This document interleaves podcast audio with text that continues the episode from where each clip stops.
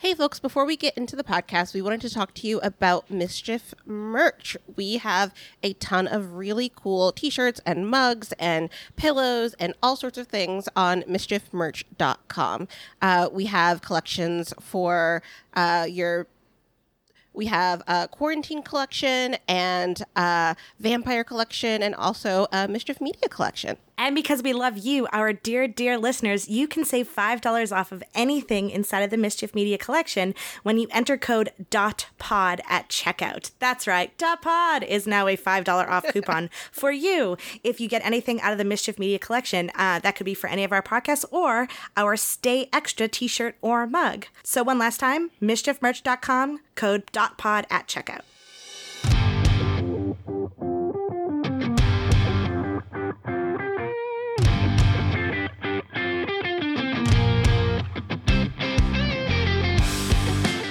Hello and welcome to another episode of Extraneous. Steven Universe Edition. How's everyone doing? Good. Really excited about today's episode, guys. I don't know what your timestamp says when you're looking at this in your podcatcher, but we're just starting, and I'm assuming it's going to be a long one. We shouldn't say that. I feel like we scared them off during the last episode. We were like, oh God, this is going to be the longest episode known to man. Um, it's going to be great. It's going to be so fun. I'm Taekia. I'm Leah. And before we get deep into Steven Universe and what are my favorite episodes of this show, uh, we want to talk to you about other Mischief Media podcasts.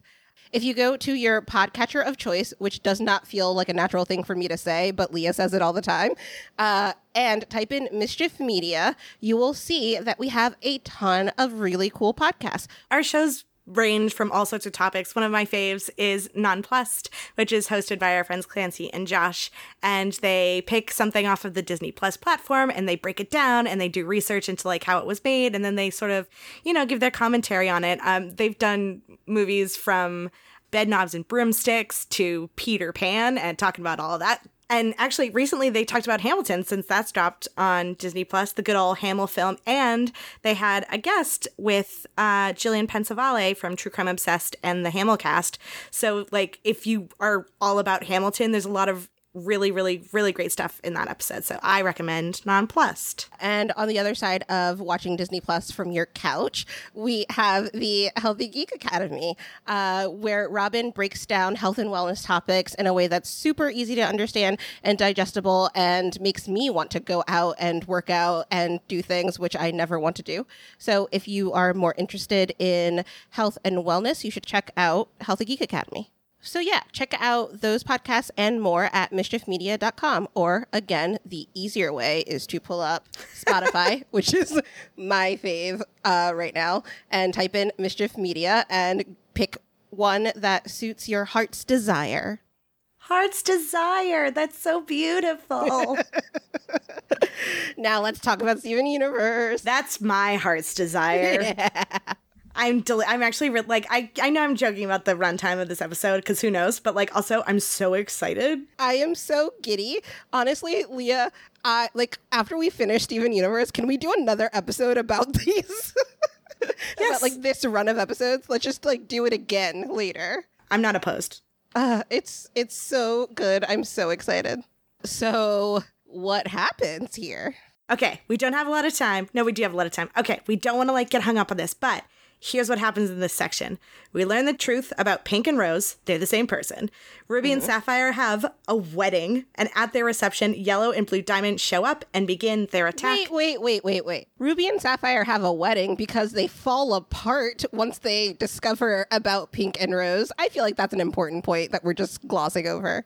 I'm glossing over a lot of stuff right now. Sorry, keep going. Garnet comes apart because she's like, what the hell, man? And then Ruby and Sapphire have a wedding to reunite. And at their reception, Yellow and Blue show up, they begin their attack, try to awaken the cluster. Everybody fights back, but before they can lose, Steven reveals himself as Pink to the Diamonds. Wanting their help to heal the corrupted gems, the Diamonds admit that they can't do it without White, so everybody returns to Homeworld to try to get her to listen. After multiple attempts, Steven convinces the Diamonds that it was their unwillingness to listen to Pink that drove her away in the first place. It made her miserable and is making them miserable currently. They try to stand up to White, they almost lose, and Steven finally gets through to her at the very end once she sees sees that he isn't Pink anymore. He's Steven. White realizes her own flaws, and the diamonds return to Earth with everyone to finally heal the corrupted gems there. Steven Universe ends. So good. So good. I know we're just starting this podcast. We're going to talk about this a lot, but I the fact that Steven Universe ends with the healing of all those gems is like something that seems obvious but is so important because that's how it started. They've been trying to save as best they could these corrupted gems for thousands and thousands of years. Mm-hmm. That's the main mission. Like, Yeah. and that that's what happens in the end, and I I love it to death. Yeah, I mean, one of the things that we've talked about over and over again is how interesting it is to watch a cartoon that actually moves forward. Like, Steven actually grows up. And so for me, familiar is one of those moments where you're just like, woof, like looking, like remembering how much mm-hmm. change has actually happened to this group of people over the course of this show and that they've actually like learned and gr- grown, grew, grow, One of those. one of those works but it's amazing to see that this is a story that like actually moves forward uh, in a way that's uh, emotionally resonant. I think a lot of cartoons, like again, I was I'm been watching Avatar. Like a lot of cartoons have a story that they're telling, but there's something about like the characters themselves having changed like internally that is really cool about Steven Universe. And honestly, I think that that growth uh, that like personal growth is one of the big themes, motifs, whatever of the show. That Yeah. like we are all learning and growing and no one's perfect, right? Like this section of episodes very much dives into how White is trying to keep everything in under her control and flawless and perfect and like that's the diamonds, right? The diamonds by nature of being a diamond want everything to be perfect and flawless but it can't be because like by getting rid of the flaws you get rid of what makes things interesting and and beautiful and different and i love i love seeing that play out because i think that it's it's a it's a lesson that we all can learn I, I mean, I agree with all of that. Like, you touched on like 12 different things that are all really, really important because you are very excited, and so am I. Um, actually, like in in discussing like what what else we can talk about, like there is, I I would love to talk about Steven Universe in connection to other animation because you're right. I think that it's it's very interesting the way that the characters are allowed to grow and like you reference Avatar and it I, I think like I don't know how far you are, but Avatar does a very good job of like letting characters grow. But Avatar is a small timeline, yeah, and that it takes place like during this specific uh, section of events. One of my other favorite cartoons of all time is Gravity Falls. Short, much shorter show. It's only two seasons, and it takes place over a summer. So the growth that you see in the characters is d- directly connected to this specific story that is being told over this one summer. And Avatar is the same thing. Steven Universe, in that it has so much episodicness to it, Yes. is not just growth for the sake of the story, but it is growth for the sake of the characters that then suits the story. Um, and none of those things are bad. Like I adore Gravity Falls, and Avatar is is is actual like. There's there's a lot about Avatar that makes me feel like it is pinnacle television, but like the work of Steven is different. Yeah, I would argue, and this is like for another podcast, but I would argue that more of the characters of Steven Universe are able to grow and develop than of Avatar. I mean, eh, for for very specific reasons, though, right? Yeah. Like, like I'm, I can't. This is so. This is gonna sound weird. We're gonna get. I, oh, actually, I'm gonna stop myself. Like it's like it's helpless and dissatisfied, and I'm just gonna rewind. And we cannot. We can't go down this road because it's not a. It's not a i know what you're saying, and it's not a knock against Avatar. It is No. a. But it's a diff. It's a different Yeah. kind of growth for different reasons. Yes, I would agree with that. This is so goddamn off topic, and like maybe you'll cut it. I don't know. But I would love to do a dissection of Avatar as like a special episode that because so many people think it's like the pinnacle, like perfect, and I want to tear it apart just because people say that. First of all, that's rude. what if somebody started tearing Steven Universe to shit? How would you feel? I would be very sad about it, but Right? alas. I uh no, we have to stop. We will we will do an entire another episode where we can discuss Steven Universe in the canon of other shows. Like I would love to put Steven Universe with Avatar, with Gravity Falls, with Adventure Time, with probably a few other of its contemporaries, like e- even honestly Korra, if you consider Korra the the sort of the Yeah. spiritual successor to Avatar, and the growth of characters within that. Um, I would love to have that conversation, so uh, we will, and we should. Well, I'm we're gonna we're gonna take a hard left turn. What are the, what are the other themes that are like the big major takeaways of Steven Universe specifically in this section? What other themes and motifs, um, sort of like the big ones of it? Yeah, we're definitely seeing something about individuality, right? Like Ruby's exploration of what she wants, uh, White forcing her personality onto others, Steven splitting apart, and also the question of is Steven his mother? Is Steven pink? Like, what is his identity? And we're doing a lot to show how people are able to stand on their own I think how they don't just fit into this mold as part of a pair or as part of, you know, what other people think that they are. There's a lot happening here about individuality that's really interesting. Mm-hmm. Yeah, and and again, like I, I think as this is the conclusion of the series, this is stuff we talked about before, but like it is, it is so clearly a very very important part of of not only this section, but like of of the the sort of final moments of the show. Um, I'd say also it comes up in like the way that White attempts to discuss like what is flaws. Like those flaws are what create individuality. Like uh, the sequence in which she takes over, or but right before I think it's a sequence where she she knocks out Amethyst, Pearl, and Garnet, and she says, "Look at them; they're so flawed." And I think she says, "Insecure, dependent, and obsessed." And Steven takes time to was like, "Yeah, they're flawed, but I, but that's they use those flaws. They they they improve despite them, and all of that other stuff. Like it's conversations that we have had throughout the entire run of the show, um, and at the very end, when it's used against them, Steven is able to prove that like it is important to them And there's definitely so like along with individuality, I think goes identity. And this is obviously something that we've talked about before. Obviously, Steven Universe is super super gay and there are a lot of moments where the idea of uh, identity come up, but it was so prevalent for me on Homeworld every time Steven is like trying to ground himself in who he is and like every time blue or yellow or anyone is like calling him pink and trying to put hit that on him i was just like ah like it, it's so clear how important it is to like fight for that space that like who you are your whether we're talking about individuality or identity like that came through so clearly to me at the end Oh, I just love it. I really I think I think like that's the one, right? Like that is the biggest thing of all of this, for sure. All right talk to me about the anime references So, uh, I almost said for the last time, but there'll be references in future. The anime references this go round are small, and also because I can't stop talking about things like references, I also want to point out a couple standard cartoon references that are very, very big. The first reference is in What's Your Problem? The final sequence in which Amethyst gives her like big and we'll- we will talk about this sequence because it's so good her big impassioned speech to Steven um, and she ends it by she points at the sky and she says like I am the ding dang sunshine or whatever she says your best friend and she delivers it to the sky with her finger in the air. That's a very uh, anime tropey thing where a hero will give some sort of speech like that and will inevitably turn away from somebody and give it to the sky.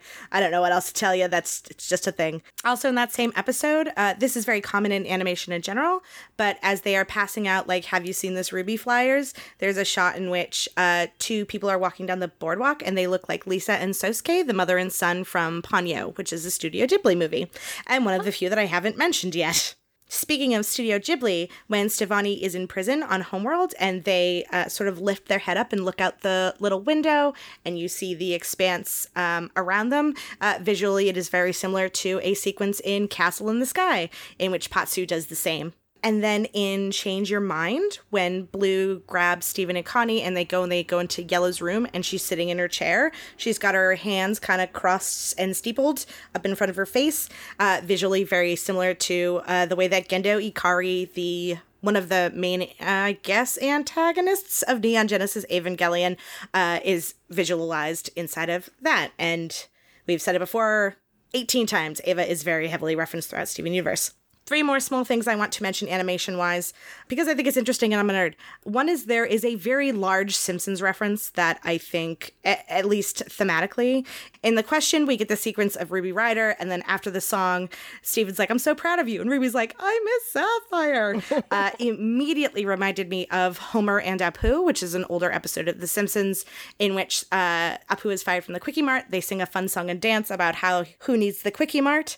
And then Right afterwards, there is a reprise in which Apu is by himself on the roof and he sings, Who needs the Quickie Mart? And he says, I do.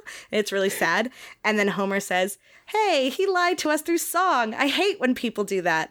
And I just, it is very Who Needs the Quickie Mart, the Ruby Rider sequence. Nice. In Familiar, the one and only time that Pendleton Ward, the creator of Adventure Time, ever gets a credit on Steven Universe is in this. He worked as a storyboard artist, and you can tell immediately that he did because the pebbles inside of that episode I can't think of anything other than Adventure Time when I watch them walk around and do the little things. It looks like a Pen Ward cartoon. Um, it feels like it, and um, I like that he got to come in there at the end since Rebecca got like her biggest start on Adventure Time. And then finally, there is guest animation in Change Your Mind, the sequence in which Human Steven and Gem Steven walk back towards each other Ooh. and sort of refuse, uh, was done by James Baxter, who is an animator who has worked on films from Beauty and the Beast and Roger Rabbit huh. to The Prince of Egypt. Like, like really great animation. So that's why when you watch that sequence, it's it looks slightly different from anything else, and that is because a really impressive animator got to come in and do a little guest. Yeah. Do you know if it's it's just the like dance come together, or is it like from the moment he split? It's about thirty seconds, so it's okay. it's a little bit before. It's like that final. I think it's after he drops that final like boom and he blasts everybody away, and then yeah. they come together. Mm-hmm. It's the walking. I think it's Steven it's Connie with Human Steven and then Gem Steven kind of walking together through the reunion and the hug. I believe it is that entire sequence. Yeah. And also, if you like Adventure Time, there's a whole episode called James Baxter, and he's a little character. and that was animated by and is a reference to the animator himself. Nice. He's a horse on a ball.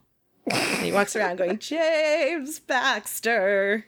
It's great. Cool. All right. So, because there's so much to talk about in this episode, we are going to shake things up a little bit and dive into lore now so that we have more time to talk about the episodes themselves and the music and everything else. Mm-hmm. So, this is the this feels like the end. Mm-hmm. It's a lot. Like it's just here's most things you were wondering. Here's how, you know, homeworld and all of this stuff and all of the secrets we had. Here's how it works. So we get explained to us the diamond observation orb um, that was used by Lapis and uh, that we passed in. It could have been great.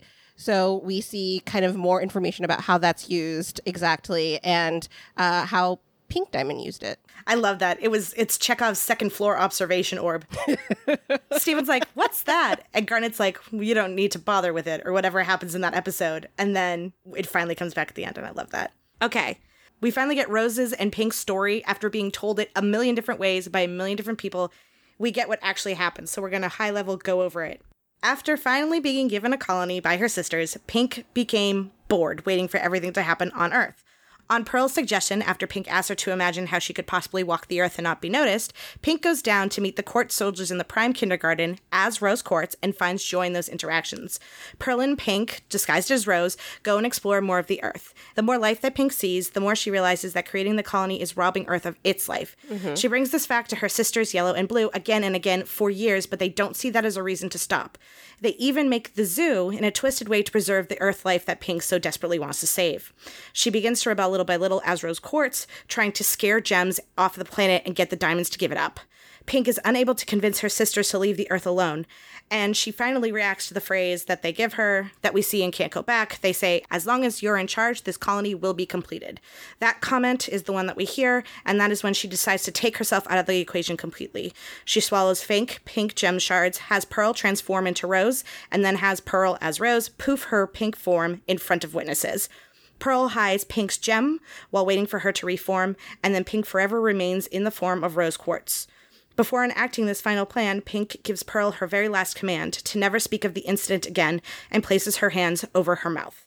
This explains why Pearl's hands always flew to her mouth whenever they got too close to the topic of Rose and Pink. I don't want to go like too deep into it because I think we'll probably touch on it when we're talking about the episodes themselves. Mm-hmm. But just getting the like nature of the hand covering thing is really great. Also, Pearl's aversion to shape shifting because the last time that she shape shifted herself was to, you know, kill her diamond. Um, Pearl kind of diving in front of danger to Rose and constantly being poofed instead of Rose probably comes from trying to hide her true identity. Pearl's disbelief that Rose could hide anything from her is really, really clear in this because obviously she's holding on to Rose's biggest secret. And Pearl being quote unquote different from most Pearls is explained because it like Pearl is the reason they come to Earth. Pearl had the I don't know innovation, imagination, like ability to see the possibilities of that, which just blows my mind. Because Pink told her to imagine and never told her to stop. Pearl, and, and I think this was purposeful and it will come up very largely in the movie, like acts like an AI that was allowed to expand beyond his programming, right? Yeah. And like, not really. Pearl's not a computer program, but uh, that's as close as we can get to what that is. Yeah. Also, Garnet being quote unquote the answer is explained uh, because when she sees Ruby and Sapphire fuse, is able to see how gems can have a life bigger and better, and she kind of devotes herself not just to saving the Earth, but also bringing gems into her fold and saving them as well in a way. The answer, it's how you get the other gems to follow you. It's not just caring about Earth, it's caring about your own lives. Um, in this section of episodes, Rose's sword is destroyed, which is like, aw, but also kind of nice. Get rid of it. Uh, and Bismuth makes Connie a brand new sword just for her. Yeah. Uh, Pink's ship is revealed to be a set of legs, also left in her trash section in the desert, uh, which I love because they look like pyramids, uh, except they're like just like knees. the diamond ships combine, uh, sort of like Voltron or Power Rangers. White diamond is the head, yellow and blue are arms, and pink is the legs. Steven's empathy and his ability to dream and mind hop when uh, unconscious uh, manifests for the first time as sort of like an astral mind plane of some sort. We see him floating within it to try to make connections to people.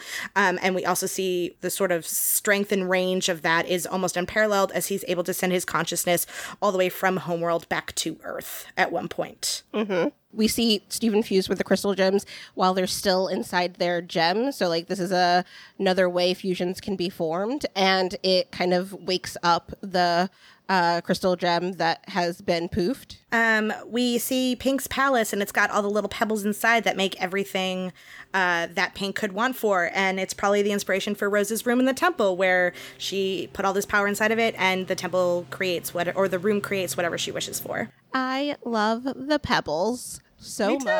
They're did you clock? cute. Did you clock the pebble that stole his phone? And it- Yeah. it's like, do we ever see Steven's phone again? Oh my Uh, God, I I love, love them. Uh, White Pearl was Pink's original pearl, uh, taken from her as punishment, and we see that she has a cracked eye. We'll learn more about her in future. We ta- we discussed eras in the past, but we got the confirmation um, that the ball would mark the beginning of what is Era Three, um, which means that Era Two was about six thousand years long, as it began with Pink's shattering or supposed shattering. Yeah. This one's really cool, but the statue that is visible outside of the temple is revealed to be the shape of obsidian, the fusion of all four crystal gems. Um, and then finally, we get uh, not an explanation, but I guess a visualization of how sort of Steven as a human gem hybrid works. Steven's a fusion. Steven is basically a fusion. Uh, Gem Steven on his own appears extremely powerful, um, displays uh, very, very few emotions, um, than uh, certainly fewer than his human counterpart, and lacks self restraint. His human half, on the other hand, is weak, especially in comparison to normal Steven, but has empathy and care. Uh, when they, from the moment they are separated, they seek to be reunited, and they are basically a fusion. Like Steven's not like a fusion fusion, but he is a fusion. They're two pieces that can't help but need to be together and they balance each other and they need each other and I love it. Yeah, I I really really love it. It's it's it's a beautiful like visualization and also I get the sense that Steven's two sides are used to compensating for each other because Steven's human side just gets to be the squishy parts of being a human, right? Like Yeah. just gets to be the emotional and kind of weak, but like inspirational and humany guts of a human. Um, and Steven's diamond side gets to be just the strength and the raw power of a diamond. And it's really interesting to see those two kind of almost yin and yang have to fit together within Steven. I love it going with the theme of doing things a little bit different. Instead of doing a top five, we split this chunk of episodes into three story arcs, which I think you will very clearly get when we start talking about them because this part of the story really does break up into a act one act two act three very clearly um, and we're just going to talk about them all because they're all really good and they are all important and Yeah. we love this I can't imagine like if you told me pick a your top five, I couldn't. If you told me Leah leave one out, I would have a big. Pro- Actually, I could pick which one I would leave out, but you can't because it's incredibly important. what would you leave out just curiosity. From a personal point of view, I would leave out escapism, if only because it feels slow in the middle of everything, but it's so important and so necessary. We need that moment to slow down. And like, we need to see Steven struggle. You're making a face at me like I'm an asshole, but like, I'm not wrong. Sorry, I just realized this is a podcast and I can't just like go mute. But I like I think that escapism is so weird, but I also love it and I love the song. Um, and so it just like rocks my world that you would leave out escapism. I said if I had to pick one to throw out, I would do that one. I don't want to. I like escapism. It's important, but it would be the one I ripped out because it's the slowdown. That's so funny. I think I would leave out legs from here to homeworld. No, I love it so much. But it's like, eh, like it, like I agree, but it's not that it's necessarily slow. It just like it feels unnecessary. Like if I was going through and I was like pruning for like just to get it into a tight section of episodes, I'd probably cut that one because you can ju- like you can keep following the story without it. I think it's because I like character interaction more than anything. So the fact that we get so much like whack stuff where Steven is just like yelling at these two giant ladies. Like, What's going on?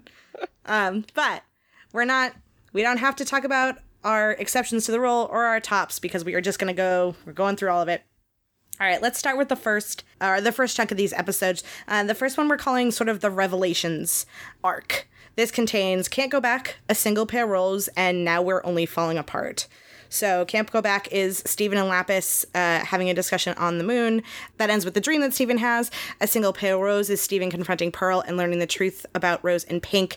And Now We're Only Falling Apart is Garnet coming apart, and then Pearl telling Steven and Sapphire the story of why Rose did everything she did basically that it wasn't just for kicks but it she she did have a reason for the way that she enacted everything so looking at the revelations section of these episodes I think that this part of the story builds on itself really well. So we start with the background knowledge that there is this secret, right? Like Steven has had a sense that there is more, um, all the way from like Jungle Moon. Like we know that there is something going on here. Starting with Can't Go Back, we it, it, it feels like we're driving towards something.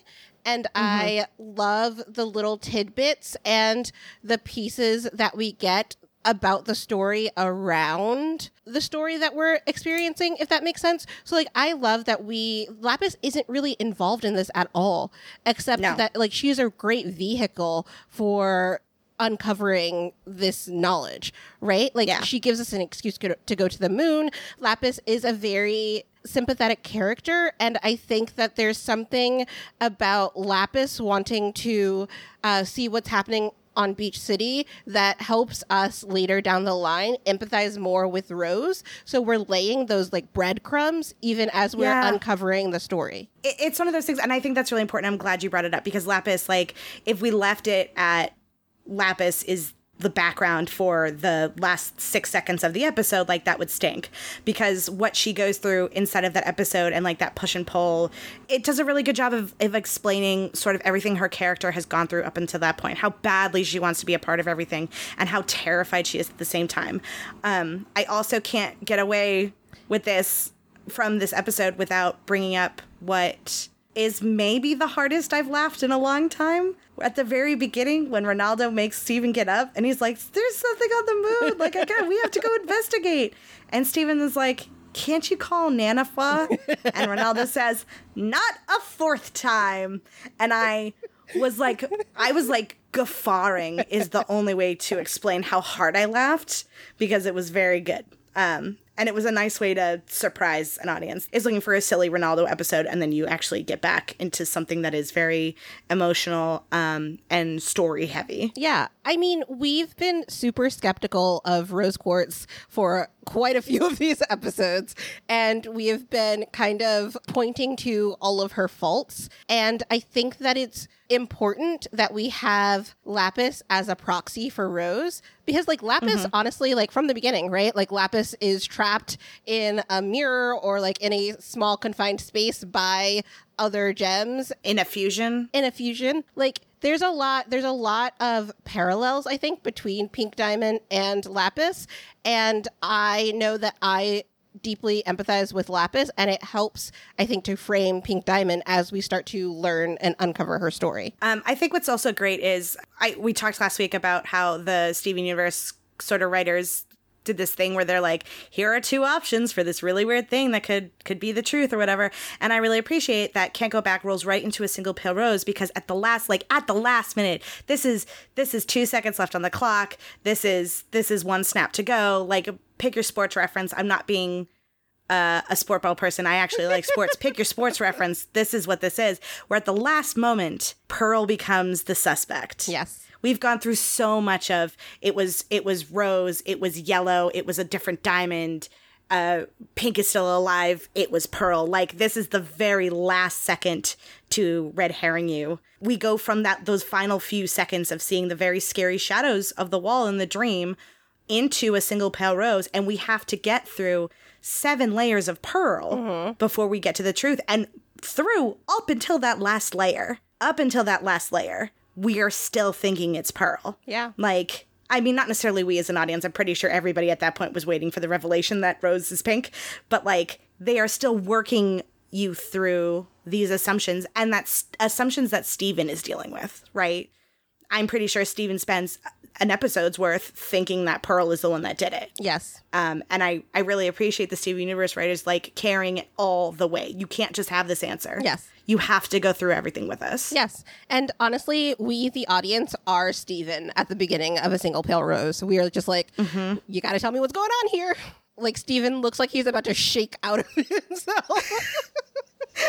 like, is just like about to convulse. Like, I can't, I can't and a single pale rose is a lot of an episode. I really appreciate the uh, amethyst frame of a single pale rose, like starting with the gag about the fo- not really a gag, but like the joke about the phone and her leaving the scene to go get a honestly a single pale rose for me uh, plays out a little bit like a a, a piece of theater, right? Because like she leaves stage in order to get the phone, and then comes back in order to emphasize all of the like insanity revelation that has just happened. Like when she comes what? back, her face is like, "What? like what? What happened? What did I miss?" Literally, um, what did I miss? and I just I think that that's so beautifully well done and something that you don't necessarily like see a lot.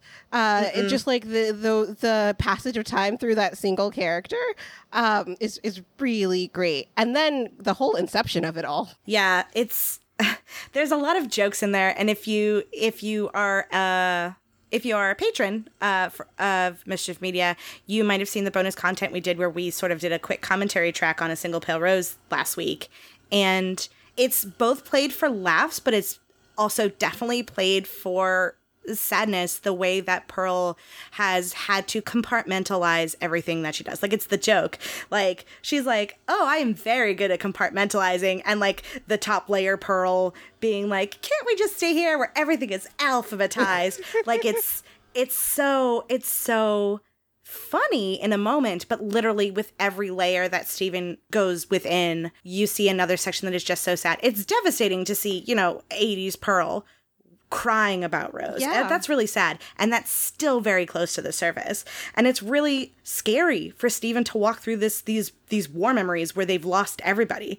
And that's still only in the middle. Yeah. We still have to keep going down. Like what was funny two minutes prior is no longer funny Yeah. Um, yeah. in the way that only Steven Universe Steven Universe can do. Yes, absolutely. I have never identified with Pearl more than in this episode.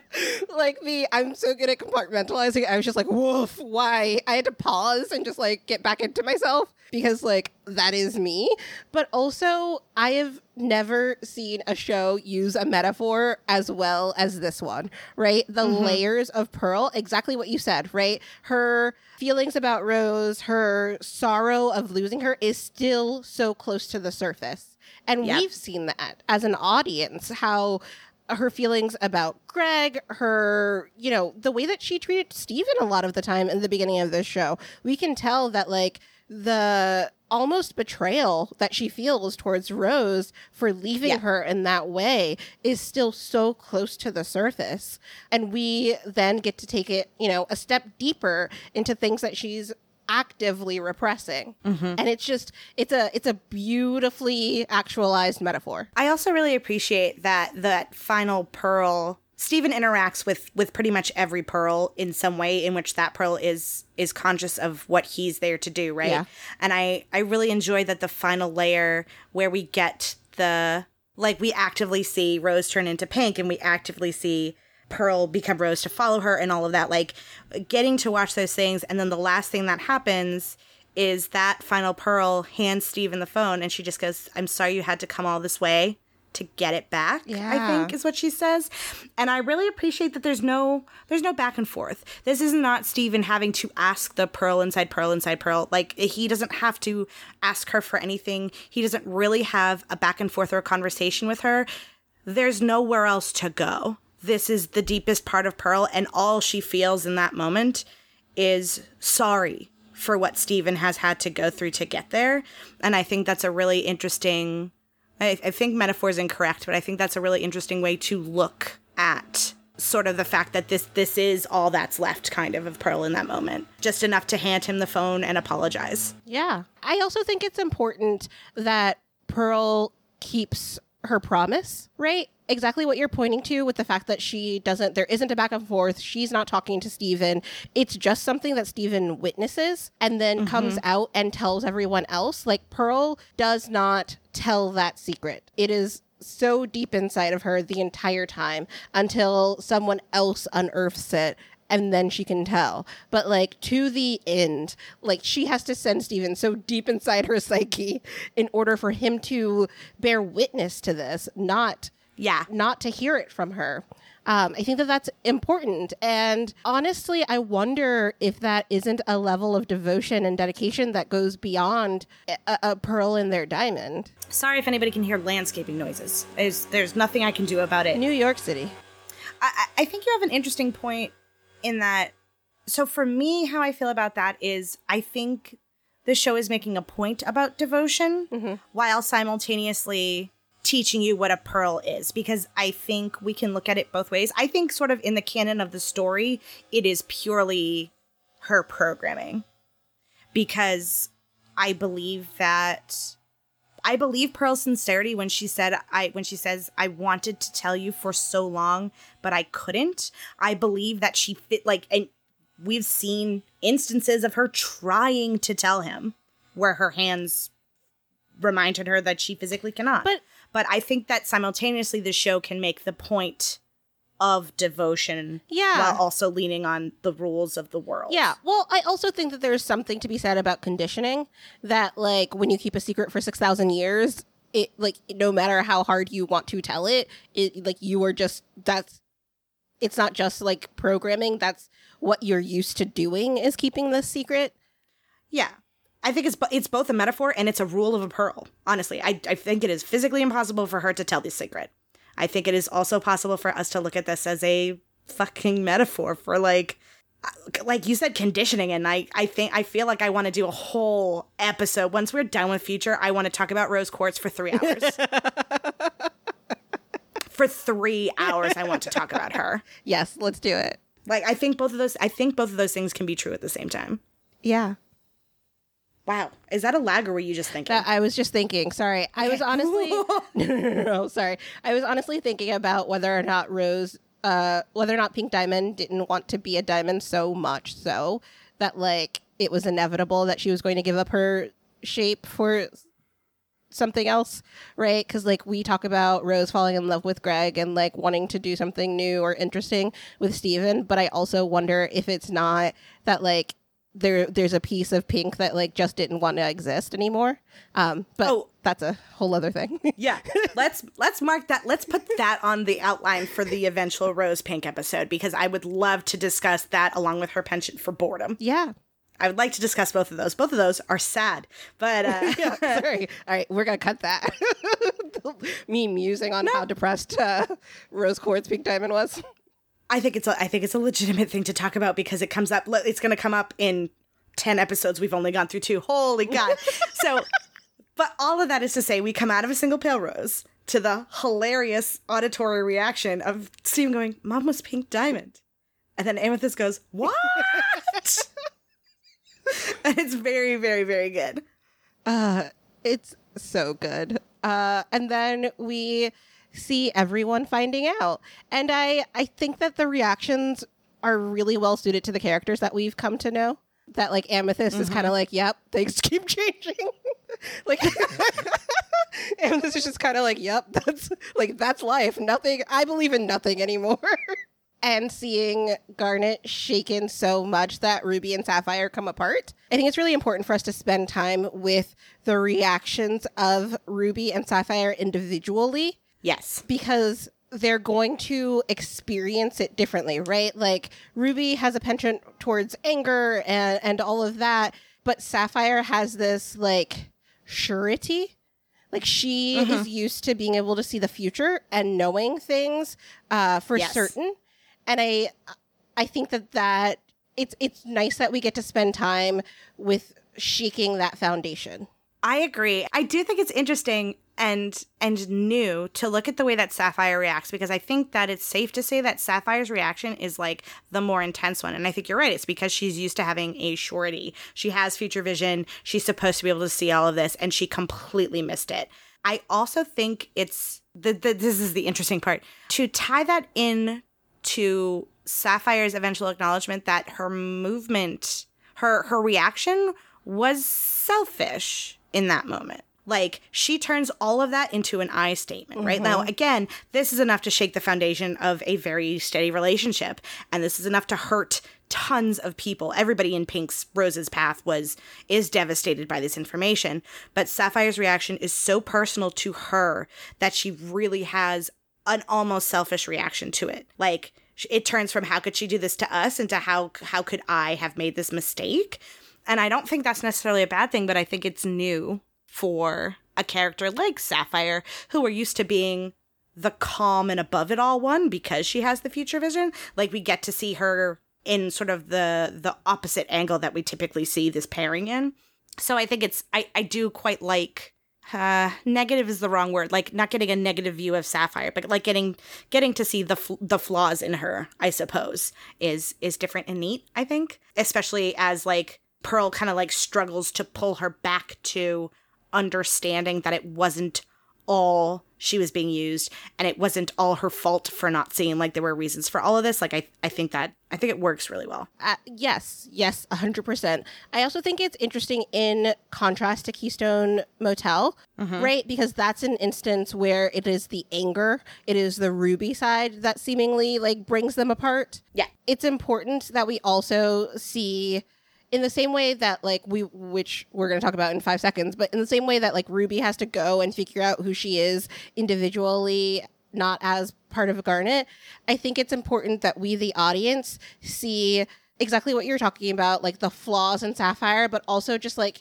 Sapphire as a single being. Because I don't mm-hmm. think that we otherwise get to experience that, right? Like even Yeah. in Keystone Motel, she's she spends so much time like like just being like cold and and and cool and waiting it out and like yeah sapphire y that you don't really get who she is. Yeah, and actually, like as you say that, as you bring up Keystone Motel, I feel like it's it's a general it's a general flaw in Sapphire that she like at, in that one she has a moment where she says I made her think I didn't care because she was too busy being like it's inevitable it'll be fine whatever Yeah. and she feels as though she was dismissive in regards to Ruby's feelings Yeah. which she was and I think this is this is kind of a similar take on that she wasn't being dismissive of Ruby's feelings but she was being very laser focused on her own part in what happened Yes. Um, yes. Also, yeah. also useful for the audience to know that future vision isn't like uh, impervious to, I don't know, like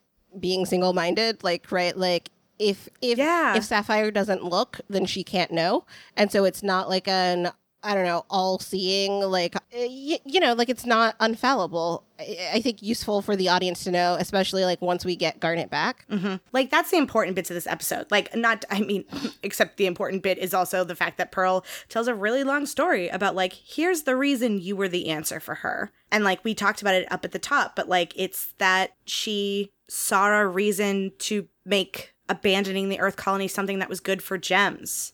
And like seeing Garnet as a person helped Pearl, who was in the spate of, you know, imagining, because she wasn't told to stop imagining, see that fusions were possible with her and Pink, and to see that maybe love was possible and that Garnet's existence wasn't something that was just used, but it was a source of inspiration, which is a fine line to walk. Uh, and Rose didn't always do it well, but Yeah, I think the thing that Pink is attracted to on Earth is its like uh, diversity, for lack of a better word, but like is Sure. is how changing and shifting and different the Earth is, and I think Garnet was a way for her to see that like gems also could be something more that they didn't have to stick to exactly the shape that they were created in and honestly could have that self-governance like that power for themselves right? Because like we see the kindergartens we see the way uh gems are created and the idea that like you can create a new being without it having to be like orchestrated by the diamonds having that level of self-governance i think is really important to rose's vision of what life can be. Yeah, no, I think you're absolutely correct. And so, sort of with that and that episode ending with them coming back and seeing that Ruby has run away, we get to the next arc, sort of, uh, that we are referring to this. And we're calling this the Fallout and Reunions segment. Um, so, we have What's Your Problem? Uh, in which Amethyst is determined to give Steven help as Steven runs around trying to find Ruby. The question Ruby explores herself, and then it ends with a proposal. It's adorable.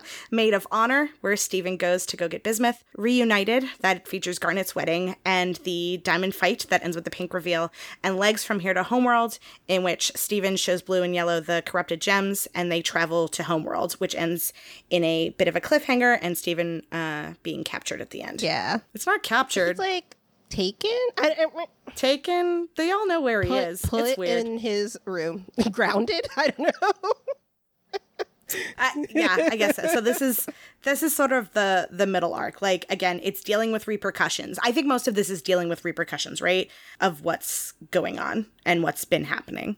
And starting with what's your problem, which is a surprise favorite. And I forget about it until it starts and I'm like, "Oh, right." what a powerhouse like couple of run of episodes though.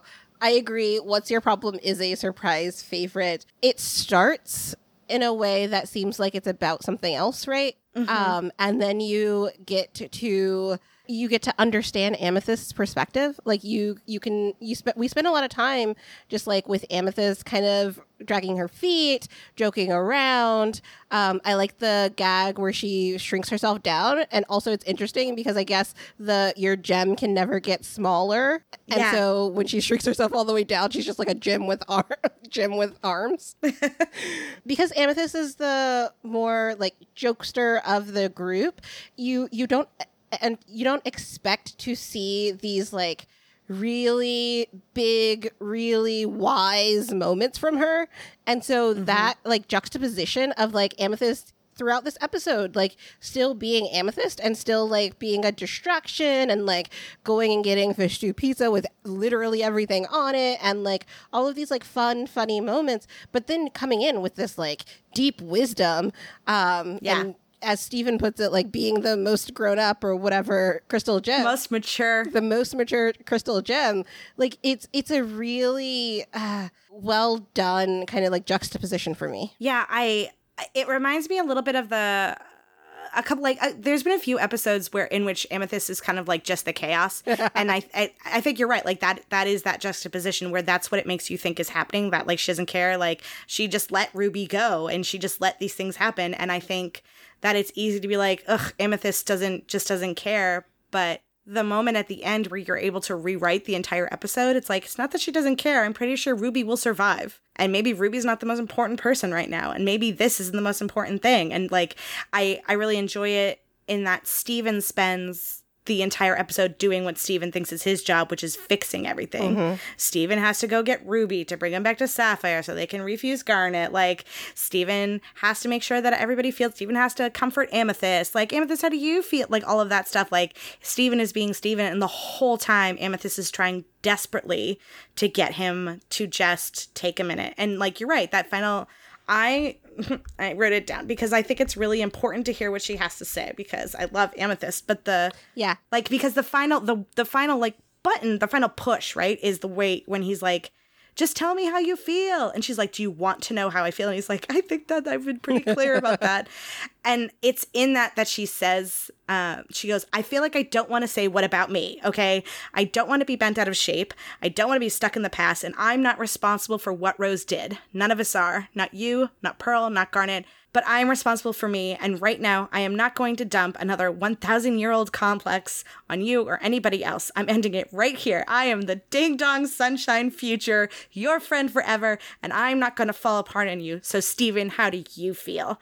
And like, like I could, like you can just you can just feel Amethyst every every episode in which we have dealt with Amethyst's insecurities and her immaturity and all of it like this is this is like a final puzzle piece where she's like, I'm done. And she's the first gem to say it. She's like, I'm I'm done with this. We're not dealing with that. We don't have to do this. Like it is so massively impressive to me that like for all of the characters who go through growth and change in the show, I feel like Amethyst is maybe the most self-aware. yeah. I think that I think a lot of us have those moments, right? Like I uh, could see it felt like I was watching Amethyst just like stand her ground and literally lift the burden of everyone else off of her shoulders and just be like, nah dog. Like I I'm responsible for me, not any of the rest of this. And like let me focus on Steven, who probably has it as hard as, if not harder, than I do. Or like most of us in that moment. Yeah. Like, yeah, Pearl's been dealing with this for 6,000 years, and like Garnet's having a rough time. Garnet doesn't exist right now, but like also, Garnet is also thousands of years old. Yes. Like that moment where Amethyst is like, can Steven be the fucking kid with who needs to cry a little bit right now? Come on, guys. Like the whole, when she says, I'm not going to fall apart on you, like, think of all the other times when like the couple of other times that Garnet has fallen apart, the times that Pearl has shut herself off and been like a disappointment or whatever, like taken off out the door because she can't handle it. The the moments when Greg isn't there, not that he doesn't want to be, but you know when he just isn't. Like I really feel like like Amethyst is like, hang on a second, guys, are we sure that we just need to keep being children in front of the child? Like, yeah, I love I love, I love it. I love yeah. it. I love it. It's a great moment on top of a great episode um, that has a lot of really fun gags. I love when he's in the plane and is like, "I'm li- in your, let me in your head." Steven, get out of my there head. Steven, get out of my head. I I love that. Yeah, I I'm really really glad to see Amethyst grow up. Me too, me too. And that leads into the question, which is the next episode, which is such a great little bottle. it's really just like Ruby running around doing Ruby things and then proposing. Like that's that's the whole episode, but it's so cute. It's so cute. I also love I think that this happens at the beginning of What's Your Problem, but when Sapphire is like sobbing and she's like, I don't know. Why would she be a cowboy? that is such a great what a great payoff. Why would she be a cowboy? it's like she read a comic book and now she's a cowboy. It happens. Um, for me, the question obviously starts at the at the end of "What's your problem?" Right? Like once we see Ruby, that's where that going off to the Wild West or whatever really kicks off. I love that Ruby goes to Greg to like same chill and talk. There's something really nice about yeah. that. And also, I think that it references this joke of like the Wild West as being like this this like desolate place where people are like you know, rugged individualists. I think that it makes a really great joke of that with Ruby going there to find herself. It's just a cute episode. It's like it's it's so fun. Uh Ruby Rider, which we will talk about later, is like one of my favorite songs. Yeah. Um this is just like a really fun bottle episode, like you were saying. Yeah. When you mentioned Greg, I think that's one of my favorite things. And then sort of the follow up on it is Ruby's. I think that there's like the perennial joke that perennial, I mean, it's just in the show, but that the Rubies are kind of dumb. yeah. So it's really neat to see her her moment of just like, yeah, I talked to Greg, we ate some pizza. I think I get it now.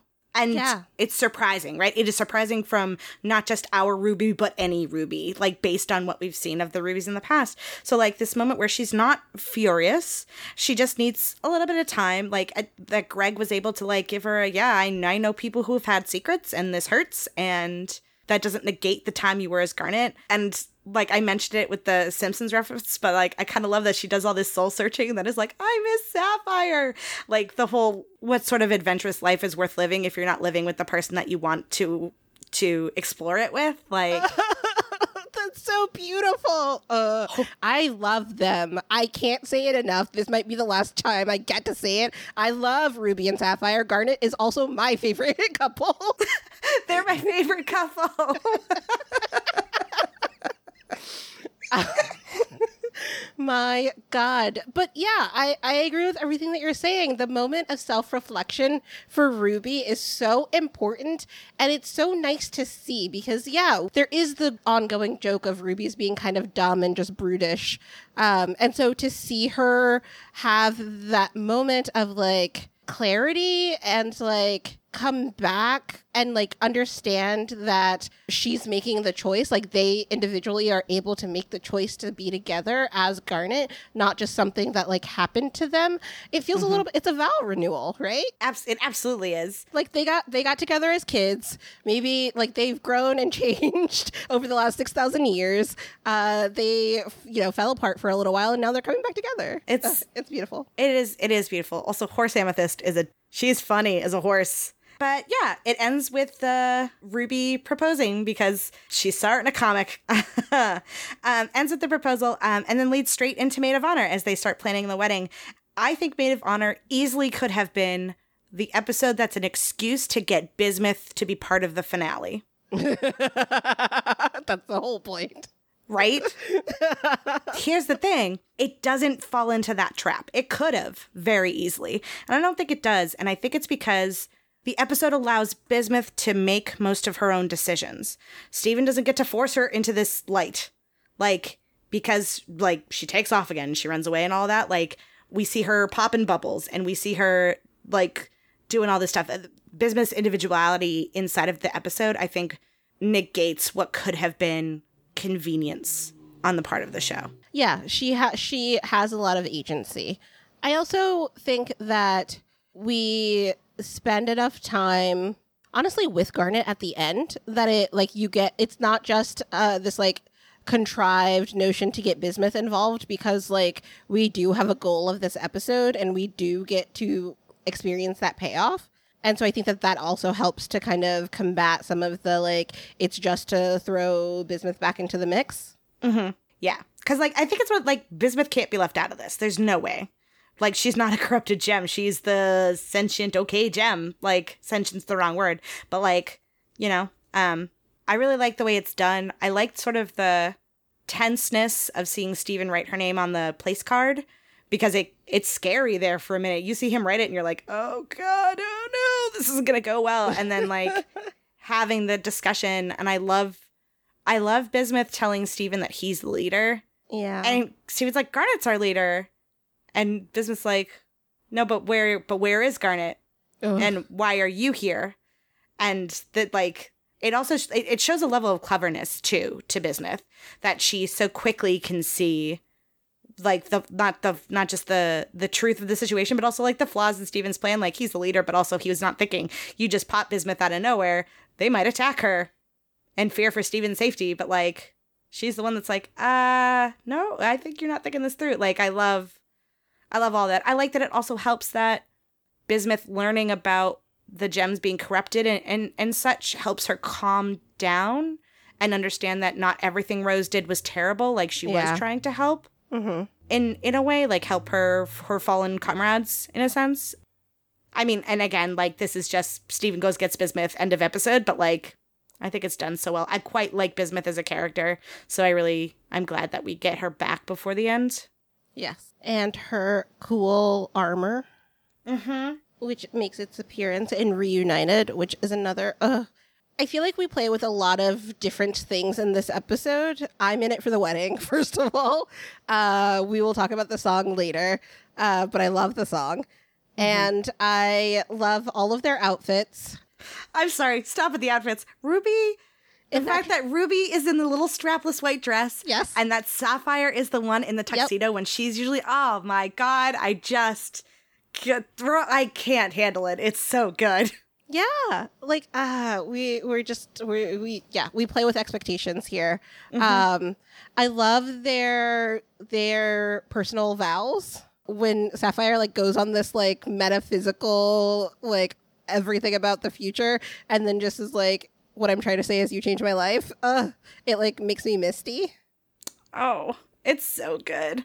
Also, uh, ah, not Nuzzle. No, it's just so good. And I like that they invited the whole town. Yeah, everybody gets to come.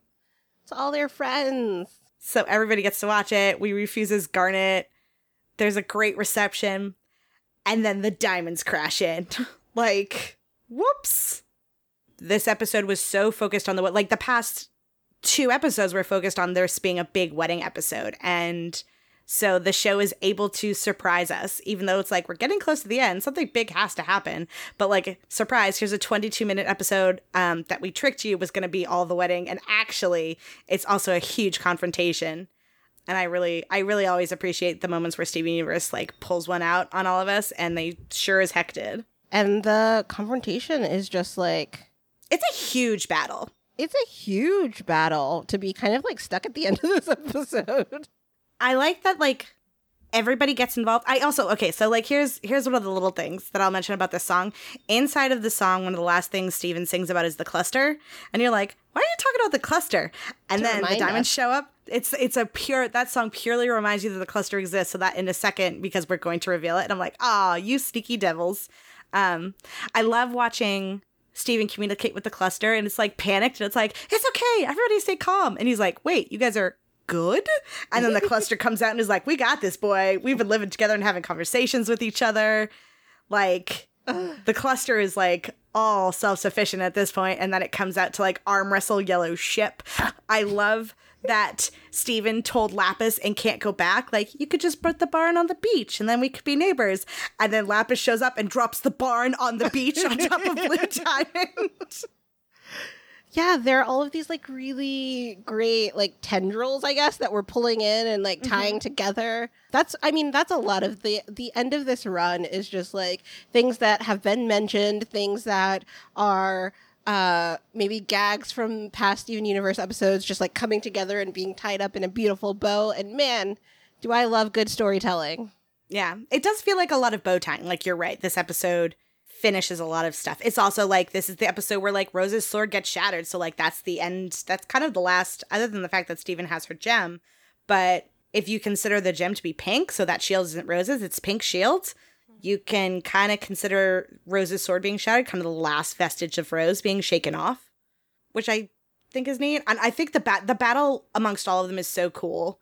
Um, it's so intense. The fact that it's so hard to take out the diamonds, and that again, because this is Steven Universe, it is Steven talking to these giant beings and connecting with them and making them understand that makes them stop. They were not the crystal gems were not going to win this fight. This was the diamonds were going to blow Earth out the sky. So it's not until Steven is able to like go through and make connections and fight past Blue's sadness and fight past Yellow's anger and guilt. And he has to mm-hmm. make it through all of that to show that he's still there or that Pink is in some way still there. Like it is, yeah, Candace, I can see you. She just chef kissed. It's pure Steven Universe. It is. It is. Can we talk about the art of that sequence where he's going through, like, jumping across each of the crystal gems and swimming through the auras of blue and yellow? Just like that art is It's gorgeous. gorgeous. I don't even know what to say about it to a, Yeah. to a degree. Like it is so stunning and I think that it really helps to emphasize the importance and like the difference of this moment. Right? Like this could be a non-issue. Honestly, it's that Steven so often does this thing that is unheard of in action that he like connects with people, right? Like he he doesn't he doesn't actually fight his uh enemies. He like makes friends of them. It could really easily be anticlimactic, right? That he's just like mind melding with the diamonds to convince to convince them to stop. Um but it plays out in this like gorgeous way that like interrupts the action that slows it down for us that like emphasizes the importance of connecting Uh, uh, it, it's it's so so well done so as to make this as important as a big blowout f- blow up fight Yeah. No, I I agree with you, and I I a lot of this is kind of the first time I've thought of it this way, but the way that you mentioned it, like how it could be anticlimactic and all of that, like this is how we took care of the cluster. It's how we got Peridot on our side. It is eventually how we're gonna take down White Diamond finally. Mm-hmm. It, it's kind of the opposite of like the Superman effect inside of like a Justice League cartoon, right? Like inside of say you watch an episode of Justice League uh-huh we have to get rid of Superman for most of the episodes somehow.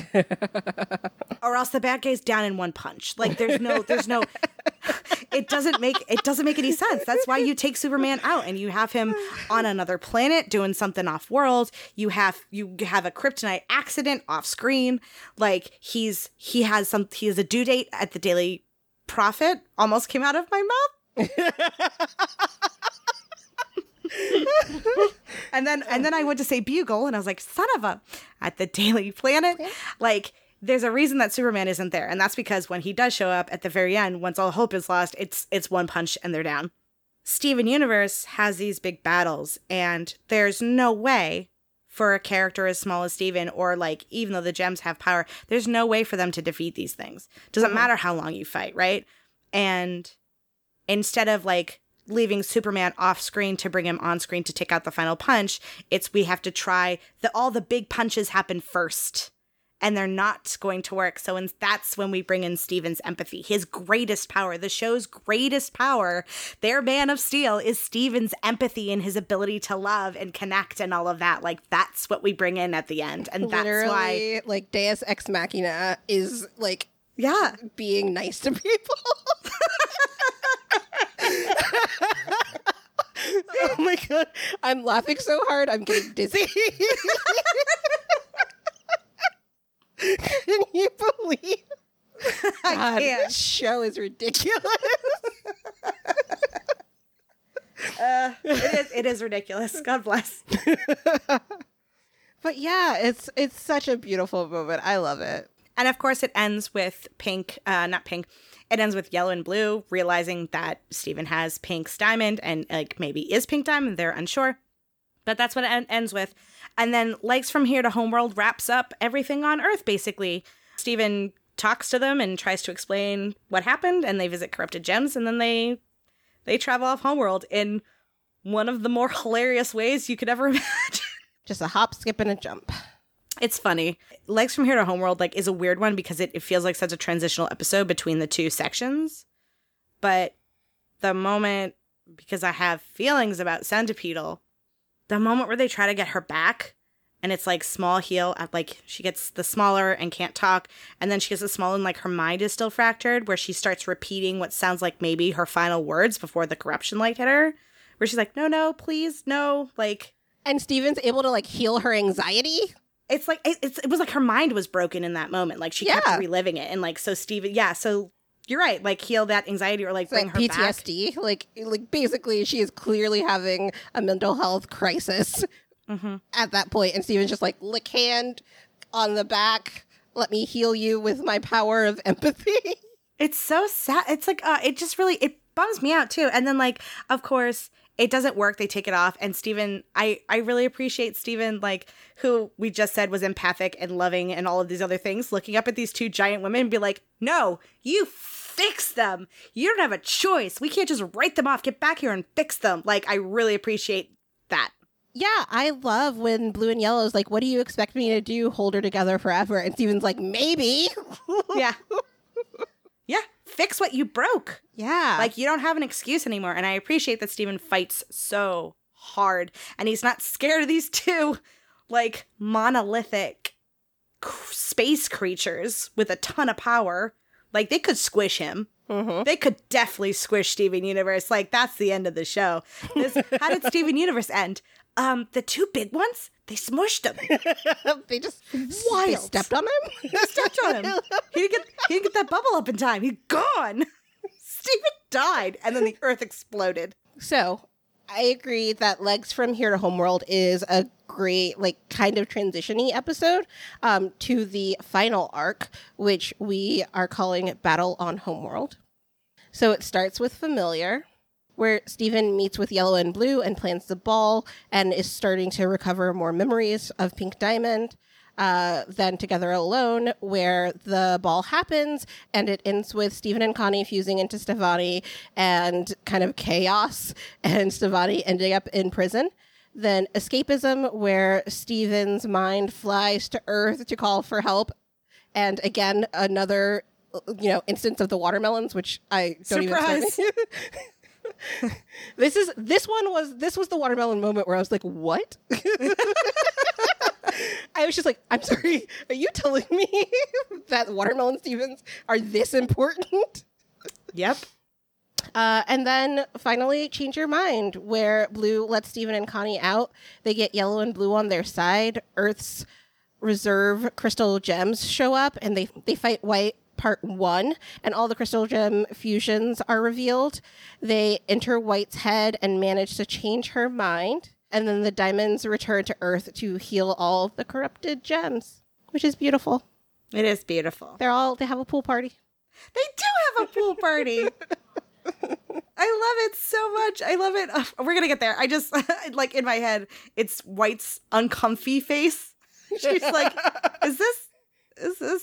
Do I have to play with the common folk?" Her awkward smile is so good in that section. But okay, getting ahead of ourselves. starting with familiar. I like the episodes in which other characters show how much knowledge they have that Steven simply does not. There is something in the way that Pearl, the way that Pearl walks Steven around, like when he goes to visit Yellow, when he goes to visit Blue, and like Pearl explaining, it's like, oh, this is what Pink used to do. This is her room. This is how we do this. Yes, the walls talk. Like this is all very alien and very strange. And like I, there's something in the implicit reminder that per our Pearl at least had a life here before all of this mm-hmm. that I is it makes viewing all of these al- very alien things um it helps viewing all of these alien things i guess is what i was trying to get at yeah and it also they're really well fleshed out characters and so i feel like steven universe does not uh, skip a chance to let us know that there's more history and more more meat behind each of these characters than perhaps gets to be played out at any one time in the story. And I, I think that that's what's showing up when Pearl so easily and like, uh, just like so when Pearl so easily falls back into some of the customs of Homeworld and mm-hmm. like all of the knowledge that she has of how things work, um, is just that like we are meant to understand that like what we are seeing of Pearl is just kind of scratching the surface. Yeah. Though, I mean, I guess going a little bit deeper than the surface. Hey. The other things that are interesting, like I, I really appreciate world building. I'm definitely in fantasy and sci-fi. Like I tend to be a character person over a world person, but I really appreciate the world building, like just little things. We never go into it, but like that whole bit with with Yellow in the sauna, she's doing an extraction thing, like, and there is an implication later that it is like the very essence off of the diamonds is what helps create life. Like the pebbles come from like the sweat almost the that tears, they give off. the tears and sweat, and I guess like all of their. I mean, maybe that's why, because right, like we see that humans, uh, humans, we see Steven makes the watermelons through spit. We see Yellow just like sweating to create a, I guess like that of the stuff to create life. Um, I think we see someone else create life out of tears like maybe it's just like all of their bodily fluids make uh gems or make uh bring bring uh earth to life It is really interesting, and I kind of appreciate the fact that like it's just color. Does that make sense? color as in like additive like it doesn't Yeah, we don't we don't stop. Pearl does not explain. She's like, I'm taking you here, and you're wearing your swimsuit. You're gonna need it. I'm taking you here, and you'll still need your swimsuit, and you're gonna need it. And here's a crayon drawing or gem crayon drawing that Pink Diamond did that shows a sweat. And here are these pebbles. Like we're just gonna do it. We are throwing you in. This is how this world works, and we don't need to stop and spend time in it. And that's great. it's steven steven makes a pebble from crying on the chair what gets me is that like all of this huge wide alien things that are going on around Steven as he's like, you know, in this palace of sorts and encountering all these things. The point of the episode, right? In the title, in the title track, in like the way that it ends, the familiarness isn't his memories. It's not it's not all this stuff that he's learning and it's not his memories of Pink activating. It is that he understands the dynamic the dynamic that exists when I what like is it in this episode or the next one where he says like I remember remember when I was young and and naive and annoying like I think is what he says. And he's he under he understands being left out and being left behind and being not taken seriously. Yeah, but also that they would create space for him, right? Like that's I think that that's like our big takeaway is that he was they were out on missions and he was the kid who couldn't go, but they would stop their lives in order to uh make space for him in order to to be there for him in some way. And that is like a similar dynamic that pink had among the diamonds that like when she creates a ball they all want to come. Like they are they they interrupt their lives to to somehow bask in the joy of pink diamond. And i think that that's mm-hmm. that's very similar to the way that the crystal gems are willing to put down and interrupt their lives in order to like hang out with steven the diamonds you know together breakfast is sitting in this pool Yes! and while pink is under the water singing and they all try to guess her song like that's it, yes it's exactly the same thing Yes. Uh, that reminded me. So, like, those episodes reminded me a lot of like Cheeseburger Backpack and Together Breakfast. Like, I was just like there. And then uh, I do love the sort of final Cinderella's mice putting on her outfit moment, and Steven running around in Pink's little adorable, like I don't know, I don't know. Court. So I saw somebody online call it um, as if Pink is almost the court jester of the Diamond Palace. Oh. I think I think she's I think she's definitely not that. I think she has more power, right? But like she's got the roundish costume and they look to her for the parties and the entertainment and Yeah, there is something to the outfit being kind of jester like because it's it's it's not only like round, it also has kind of like the different shades of pink in like a mm-hmm. a little bit of like a the diamond pattern. It like that mm-hmm. reminds me a lot of like a court jester. That's interesting. Yeah, it's neat, right? Uh, so familiar ends with the with the idea to throw a ball because Pink used to throw these balls and White would come. So if we're gonna talk to White, uh, because uh, we kind of skimmed over this, but we technically first meet White and how scary she is at the end of From Legs from Here to Homeworld, and she gave Steven two and a half words and then she was like bye Pink and threw him in the room. So if they want to talk to White, we have to get her to sit down for a second, and per the other diamonds, she hasn't left her head since Pink shattering. I love all of the language about white being like stuck in her head. Yep. And like we could just we're gonna keep going with that, especially in Change Your Mind. Um so Steven decides that throwing a ball is exactly what it is. And so we get together alone, which is the episode in which we plan and have the ball and everything goes like the best Steven Lay plans to shit. What I love about this is that usually I think that most of Steven's plans fall apart because Steven can't do anything but be Steven. Mm-hmm. You know? And that's that's where we bump against the edges of something that needs to go a specific way. And that's and that's where a lot of the solutions come from as well. But it's just so Steveny, the way that he, you know, wants to joke around with Amethyst in the extenders, the way that he is disappointed when White, like all of the emotions that he works through in this Yeah. ball, it's just like so Steven, and that's what takes things off the rails, right? Dancing with Connie and creating Stevonnie because they're just like accidentally like We're having, fun. time. Yeah. One of the things I noticed um, sort of on this rewatch was that knowing that the ball ends in disaster, right? And knowing that White doesn't show up and all that stuff, I was kind of like watching like Steven get bored. It was was kind of one of the things I was doing. And one of the things almost immediately that I noticed was like when Connie hops up and sits with him in that throne Uh-huh. was one of the first moments where I was like, "Oh, no wonder this is going to go so poorly." because like in what in what palace does the pet of the royal get to sit on the throne of them? Like the pearl is off to the side. At Ruby Garnet defusing. I love that Ruby and Sapphire just did it, even though she didn't want to. Like Garnet did not want to, but they did it anyways. I love that we don't hear from them, that they don't speak as an individual as individuals. mhm. I I actually really really like that. Ooh, I didn't notice that, and now I really like that too. Mhm. Like that's very, very good that they're there as support, and that's it. Um, but like it's that moment where it was really for me. It was the moment where Connie hopped up on the throne, and I was like, the optics of this coming from like if you read any like snooty royal, imagine like the parents of the prince or the princess coming in and being like, "What are you doing?" we are going to entertain court later. What are you doing? Like, and and then like you're right. I uh, uh, uh I love Steven Universe. how how boring the ball is.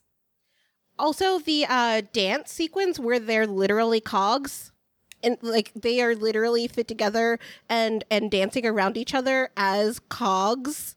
Amazing. Yeah, it's so neat. And then of course like st- the Stevonnie fusion happens and everybody freaks out. And so Ruby and Sapphire fuse back together to form Garnet to prove that whatever. And then Pearl and uh, Amethyst are like, "Hell yeah, us too." And then those two little jades are like, we knew it couldn't only be us. And I was like, this is exactly what we were talking about. It's exactly why Homeworld is afraid of fusions. It's exactly why anybody is afraid of anything different in this world. It's exactly why people react with fear, is because they're afraid that the second that you so sh- show somebody that there is another way, that other people exist, that there are different types of people, is that you'll be an influence on them. And hey, guess what? They are. Yeah, because freedom and self expression and like standing in your truth and like living your identity is contagious. It is contagious. It is everywhere. It comes out and it's, ah, I love it. I love it. Yeah. The two these two little jades who have lived on Homeworld their whole lives don't even think for a second about the fact that this could end poorly because they are so delighted that someone else is like them.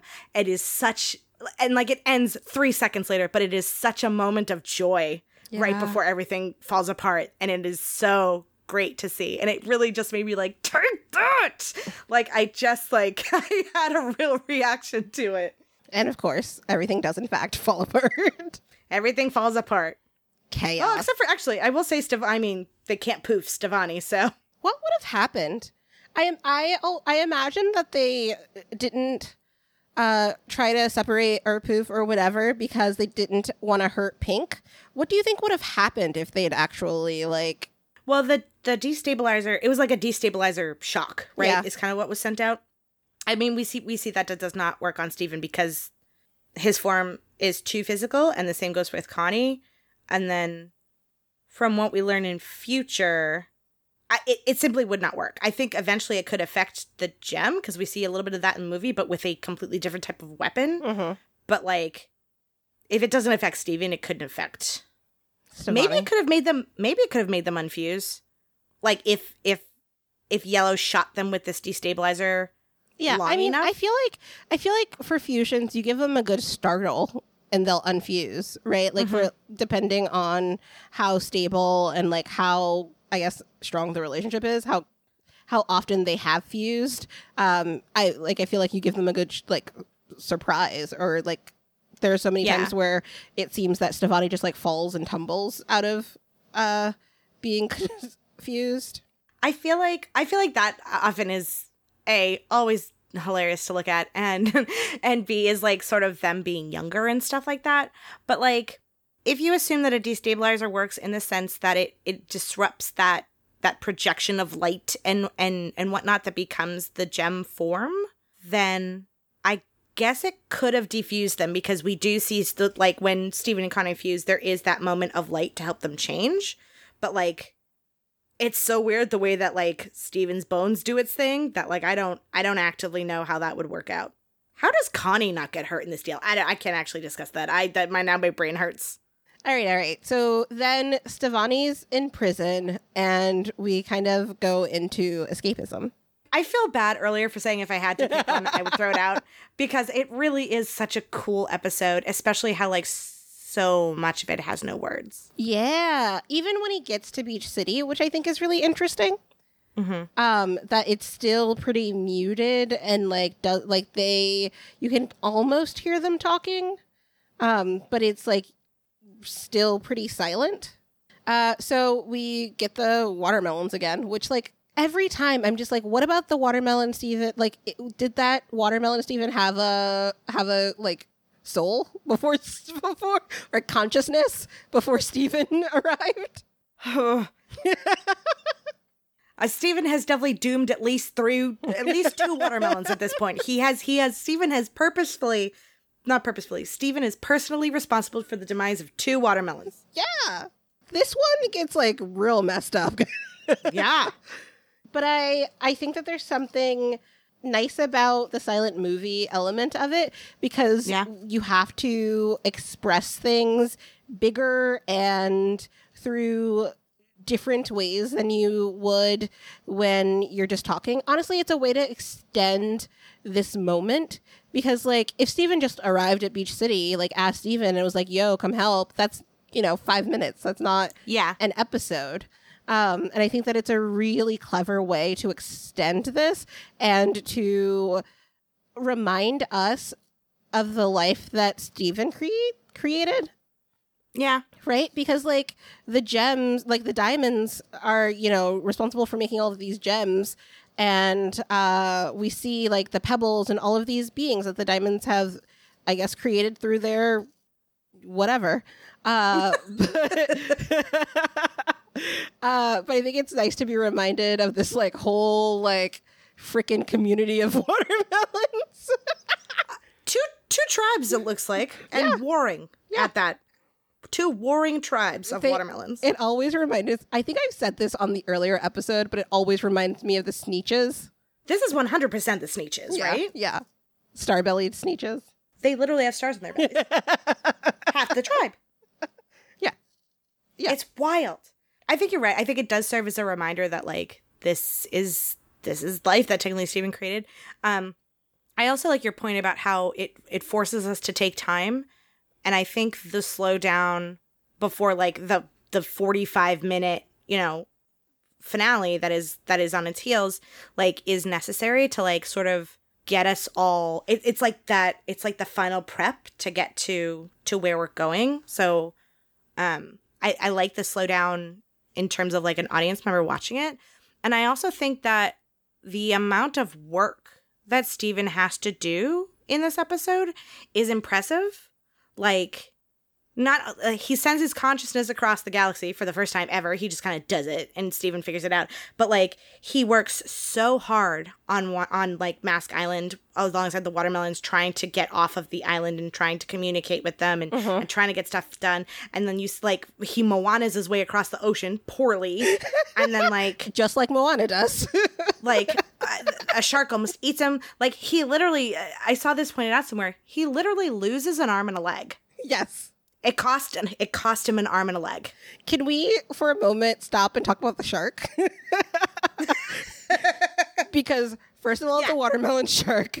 Second of all, it rips his entire boat situation apart.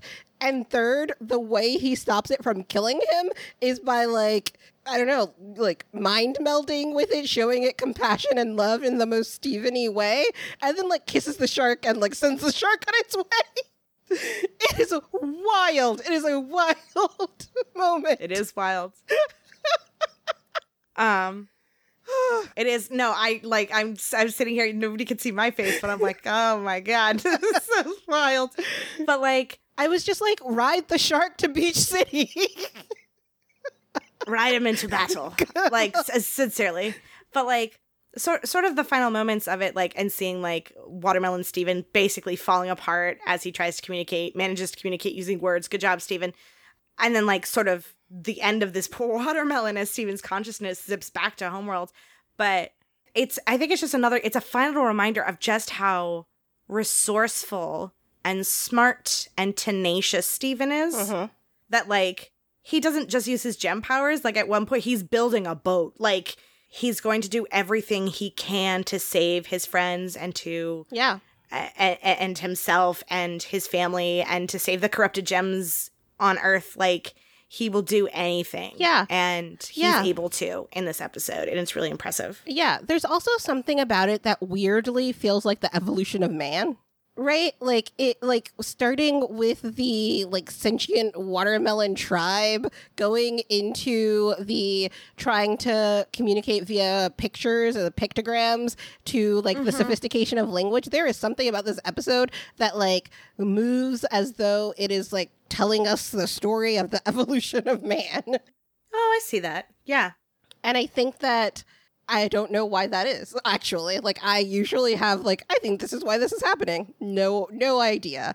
Um but I love that we land on I can just write it out in the sand because come on, Steven. i it is it's a very good visual gag um it reminds actually it's in the is it bubble buddies where he tries to draw a harpoon for onion and then eventually Connie's like, let me try. And she writes harpoon gun. uh yeah, is it? I, it must be Bubble Buddies because they're trying to pop the bubble. Yes. Yeah. And then Onion goes and gets a harpoon gun because she writes it out. Um, no, I think, like, I, I, I don't know the why necessarily, but I feel like uh, the bringing up, like, that it feels or looks like evol- the evolution of man. It, it's something that marks the passage of time. Yes. Yeah. And it's it's not just time, but it's also effort. This isn't just like it took two hours. It makes you feel like I, I already said it. I'm not sure why I'm repeating myself. It's time and it's effort and it's work. Like it, it helps make you feel that. it helps to i think ground us in earth again for this minute hmm. right so that like it's not as jarring that we go from homeworld through a mind wipe straight to beach city and then straight back to homeworld i think that it, it does like help reintroduce the world in a way mm-hmm. Also, big ups to Steven Universe's writers for that last line. Just Steven waking up in prison with Connie sleeping next to him and him just going, Guess we'll see what happens. And then black. yeah because all that's all that's left is the finale at this point. Mhm. And it's such a it's such a great it's such a great signal. It's like here we go.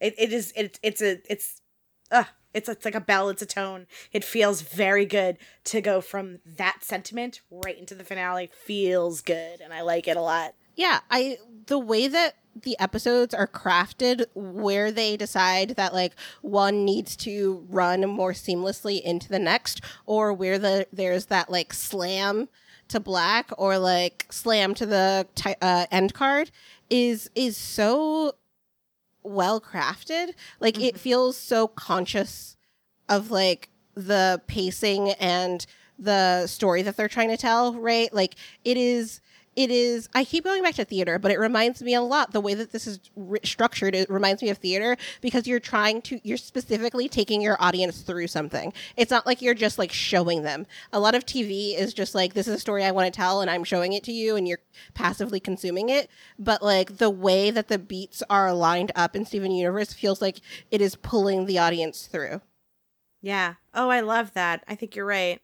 All of which leads us to change your mind, which A, I adore, and B, opens with one of my favorite things ever that strange weirdo dream that he or memory whatever it is but it's like a mixture of a memory and a dream considering he's coughing up rose's hair.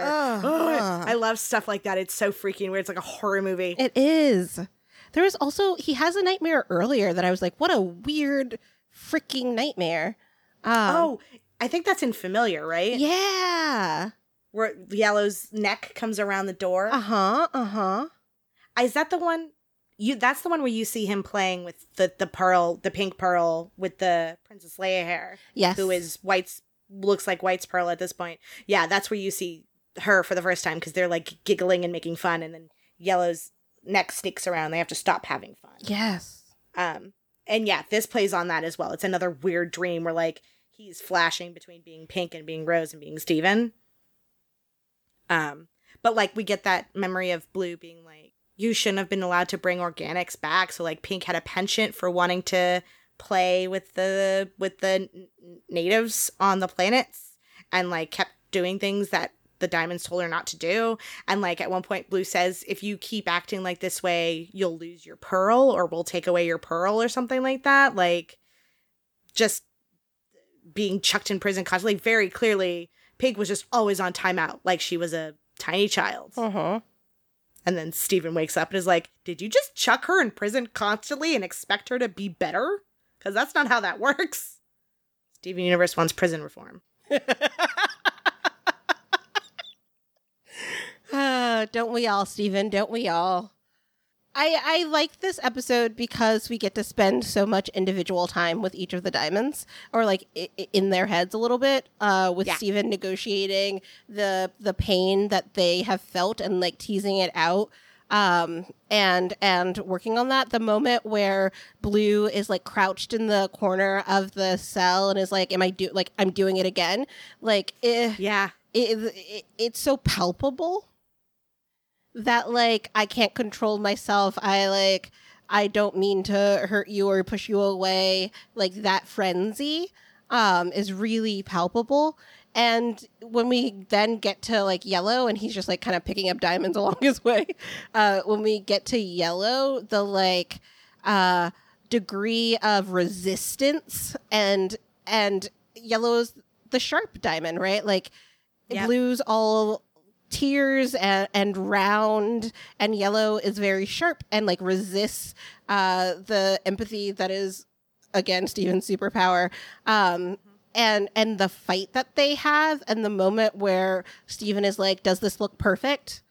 is just Yeah. like such a like great stark almost mic drop because there's like moment of silence around it that like really lets it sink in There's so many moments of that. Like like that one that you that you mentioned, the the does this look perfect to you moment. And like um earlier inside of the prison when blue's like why don't you do it? Like you have to do this like do as i tell you. And steven just go, or like or, or just apologize for fusing or whatever.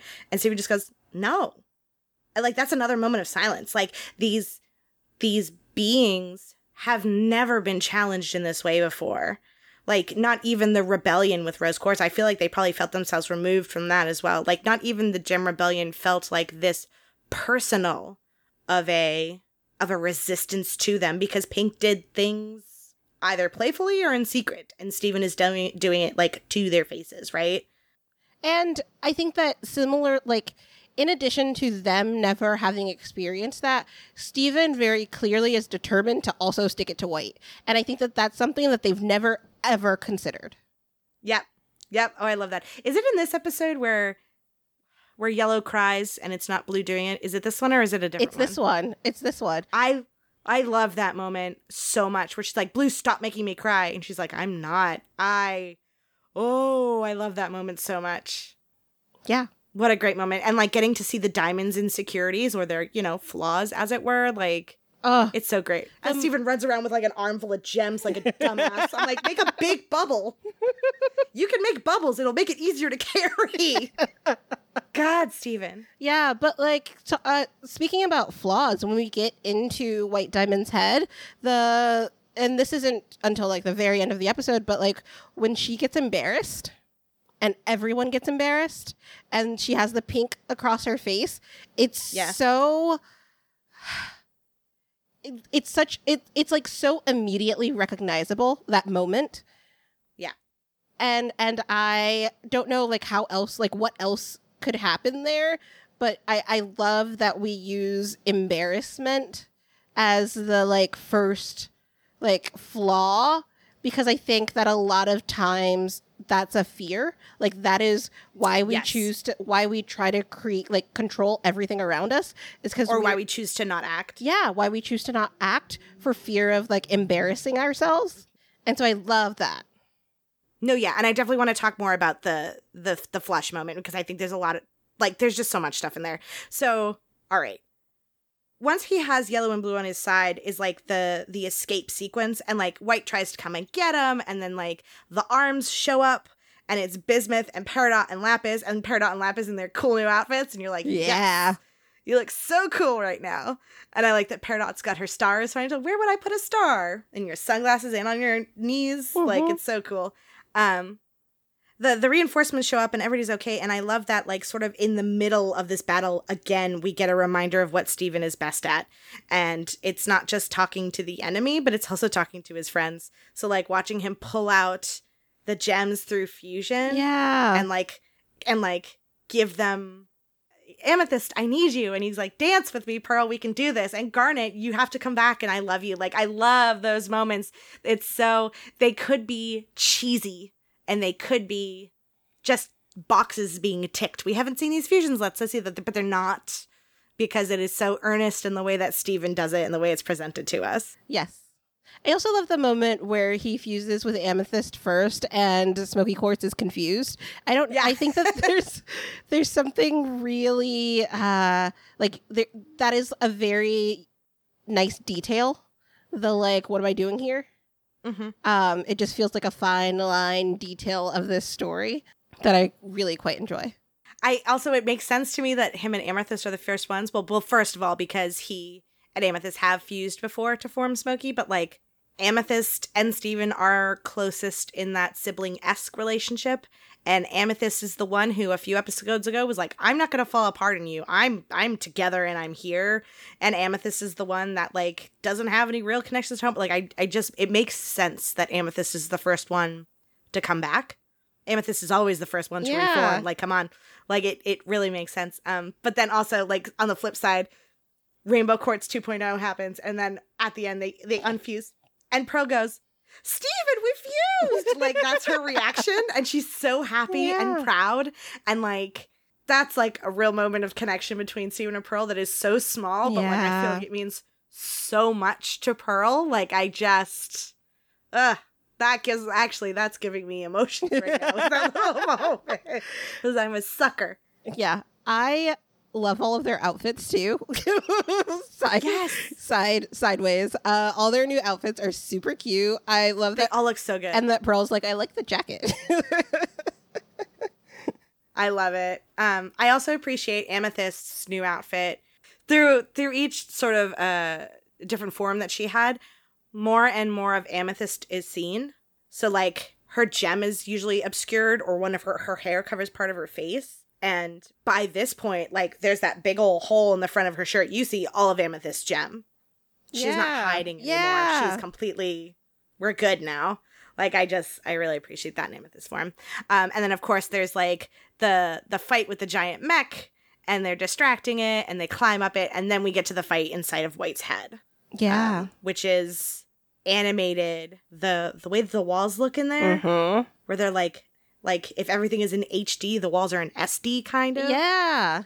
great. Oh, oh, it looks so good. The like very good. gray scale of it all, it it mm-hmm. manages to not just look white. It literally looks like the color has been sucked out. Yeah. I was gonna say the same thing. Oh, you read my mind. It's so good.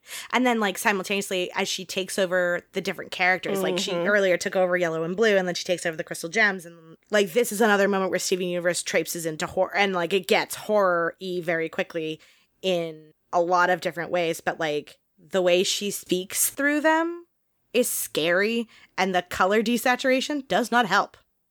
It's like life is literally being ripped from everything from Yeah. the room, from the people, from all of it. And it's important that life have color. For White, she's fixing them. She's like, I'll make them perfect. It's fine. They're me. They're flawless. Blah blah blah. Whatever. And it's like, no, you're you're literally stripping the joy and the life out of everything in the room. Can't you see it? There's nothing here. Yeah. Like it's mm-hmm. such a very cl- it's a it's a clear like this isn't a metaphor. This is a sign that says, look at this. Yeah, and there's you mentioned how it gets like horrific, but like there honestly between uh the nightmare with the like hair coming out, there's a lot of body horror happening. Um Ugh. and the moment where White just like pinches like pincers Ugh. the diamond out of his belly button.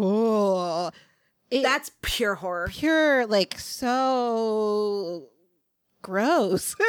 You you feel it happen. Like you Yeah. like can you feel it? And when it happens, I feel it. yes, yes. The way Connie screams, it doesn't feel like Connie. Mm-hmm. Like this feels like out of another TV show entirely. I will say it is a I don't think this is a reference to this, but I think it was it was it was done in a similar manner for the same reasons. So uh, there's an episode of Batman the Animated Series, which was a show from the 90s, um, in which we get the two parter that tells the story of, I think it's called Robin's Reckoning, part one and two. Um, it tells the story of, of how Dick Grayson becomes Robin. And in the flashback, like very famously, there's, uh, there's a, um, that the bad guy cut the trapeze ropes and Dick Grayson's family is on the trapeze and they're swinging and then they, they fall to their deaths. That's how his parents die. That's how he becomes an orphan. That's how Batman picks him up. Um, Wolf. they oh yeah famously. It's awful. Like bruce wayne can't help but adopt children who are in need. Uh and then train them to be little vigilantes. Um but in uh, uh no- notoriously i should say in in the first part they the censors and legal were like absolutely not. Can you show his parents falling to their death? And so what they did instead was you saw the trapeze you saw his his mom get on or his dad get on. You saw his mom get on. And then you see the trapeze fly through the frame with them on it. And then it cuts to the the rope. And you see the rope on one side of the trapeze snap. And then the trapeze swings back into frame broken. Like it the plank is is like the bar is hanging from one. And so very clearly you understand that this snapped and his parents fell and they died and the animators uh, of batman said that they were forever grateful for the censors Yeah. that they forced them to do that because it makes it all the more terrible Mm-hmm. Because you don't even there's get to see something it. you don't get to see it you don't get to experience that it is pure dread there is something extra scary about that and i think in showing this moment it is the same thing you can't show her ripping this diamond out of this boy Yeah. absolutely not Yeah. but there is something all the more horrific about seeing it in a stark shadow Yep. that is like it looks like a spider has gotten him it's awful Mhm. There is something much more terrifying done when attempting to couch it that Mhm. like really amps up the Yeah. terror in that moment Yeah. I mean, you rely on the our brains often can come up with the worst version of something than anyone could literally put on paper. So like you rely on the audience to fill in a lot of the color, a lot of the fear, right? Like we don't hear Steven scream. We like you you allow it to come from another angle. Like there is a mm-hmm. lot where the audience is now participating in the co-creation of this moment and because it is so horrific and we have you know watched this character for so long, it is made worse by the fact that it's not explicitly given to us. So our brains are filling it in. yeah. Oh that's so smart. You're so smart. And then we get the the gem steven versus human steven interaction. Uh, wow what a wild moment. Gem steven is scary. Yeah. Well, Gem Steven is just raw power, yeah not tempered by the humanness that is usually like holding it in check.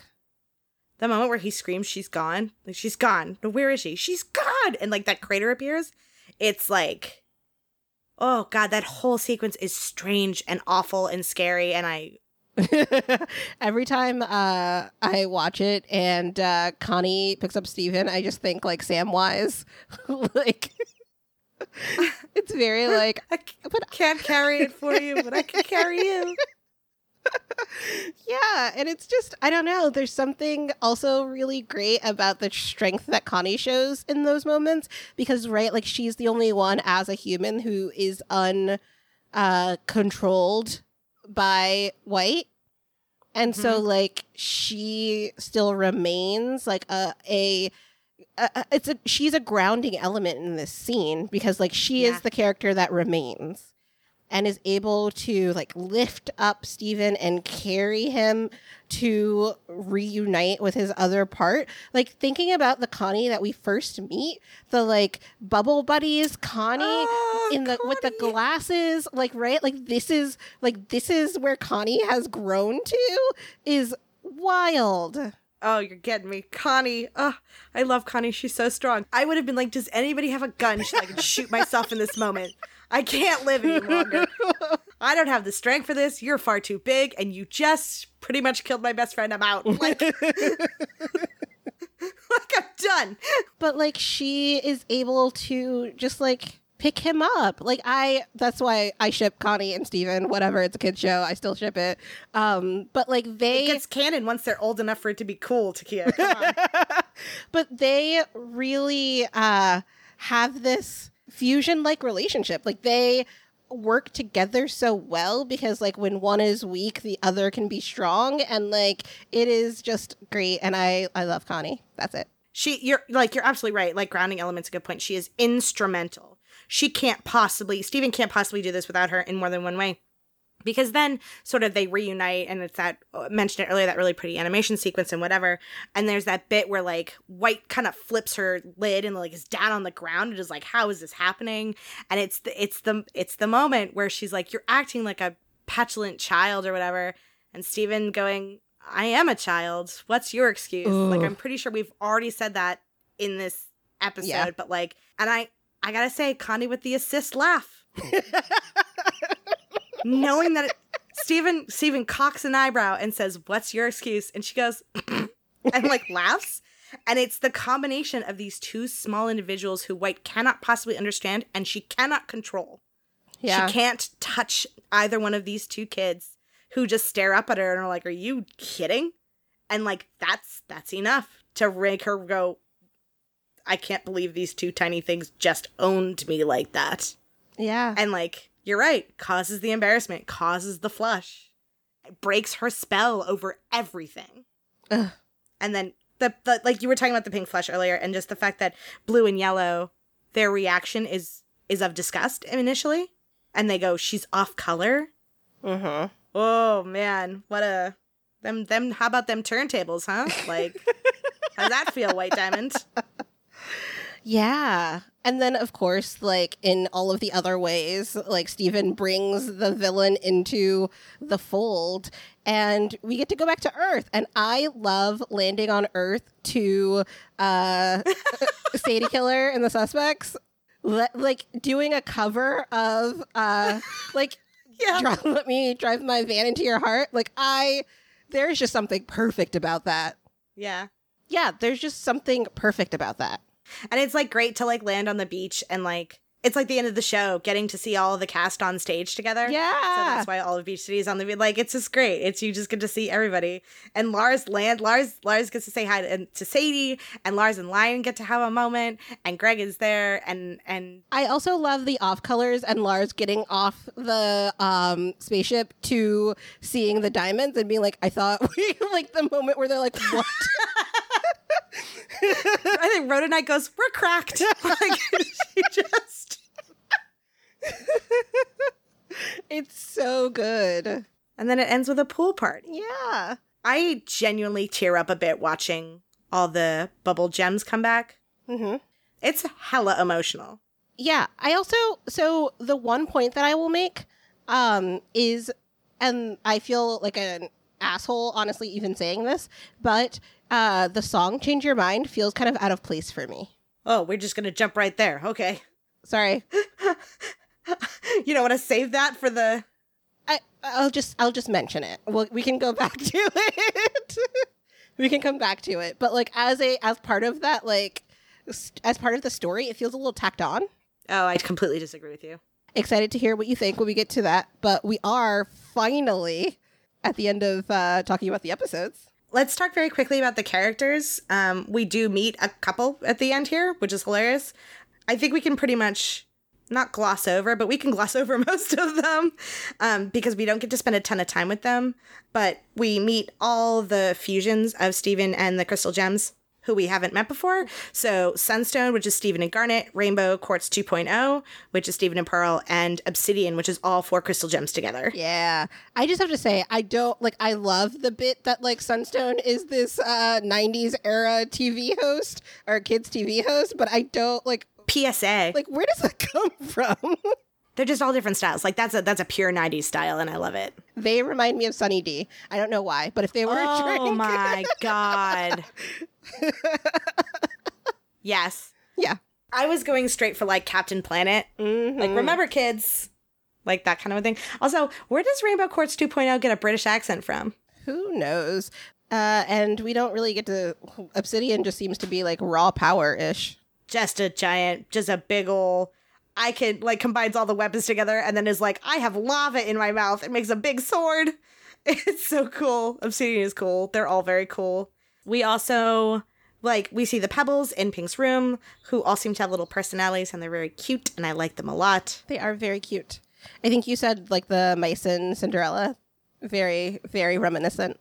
Uh, uh we meet the we meet I guess who ostensibly is White Pearl, but um at the end we find out that she was Pink's Pearl. It seems obvious, and we will we will meet her again in Steven Universe Future. So I don't think it's worth it to spend too much time, but like all the time that we spend with White Pearl, she is a prisoner of White Diamond's like mind. So we don't get to see a ton of her. It's just a little sad.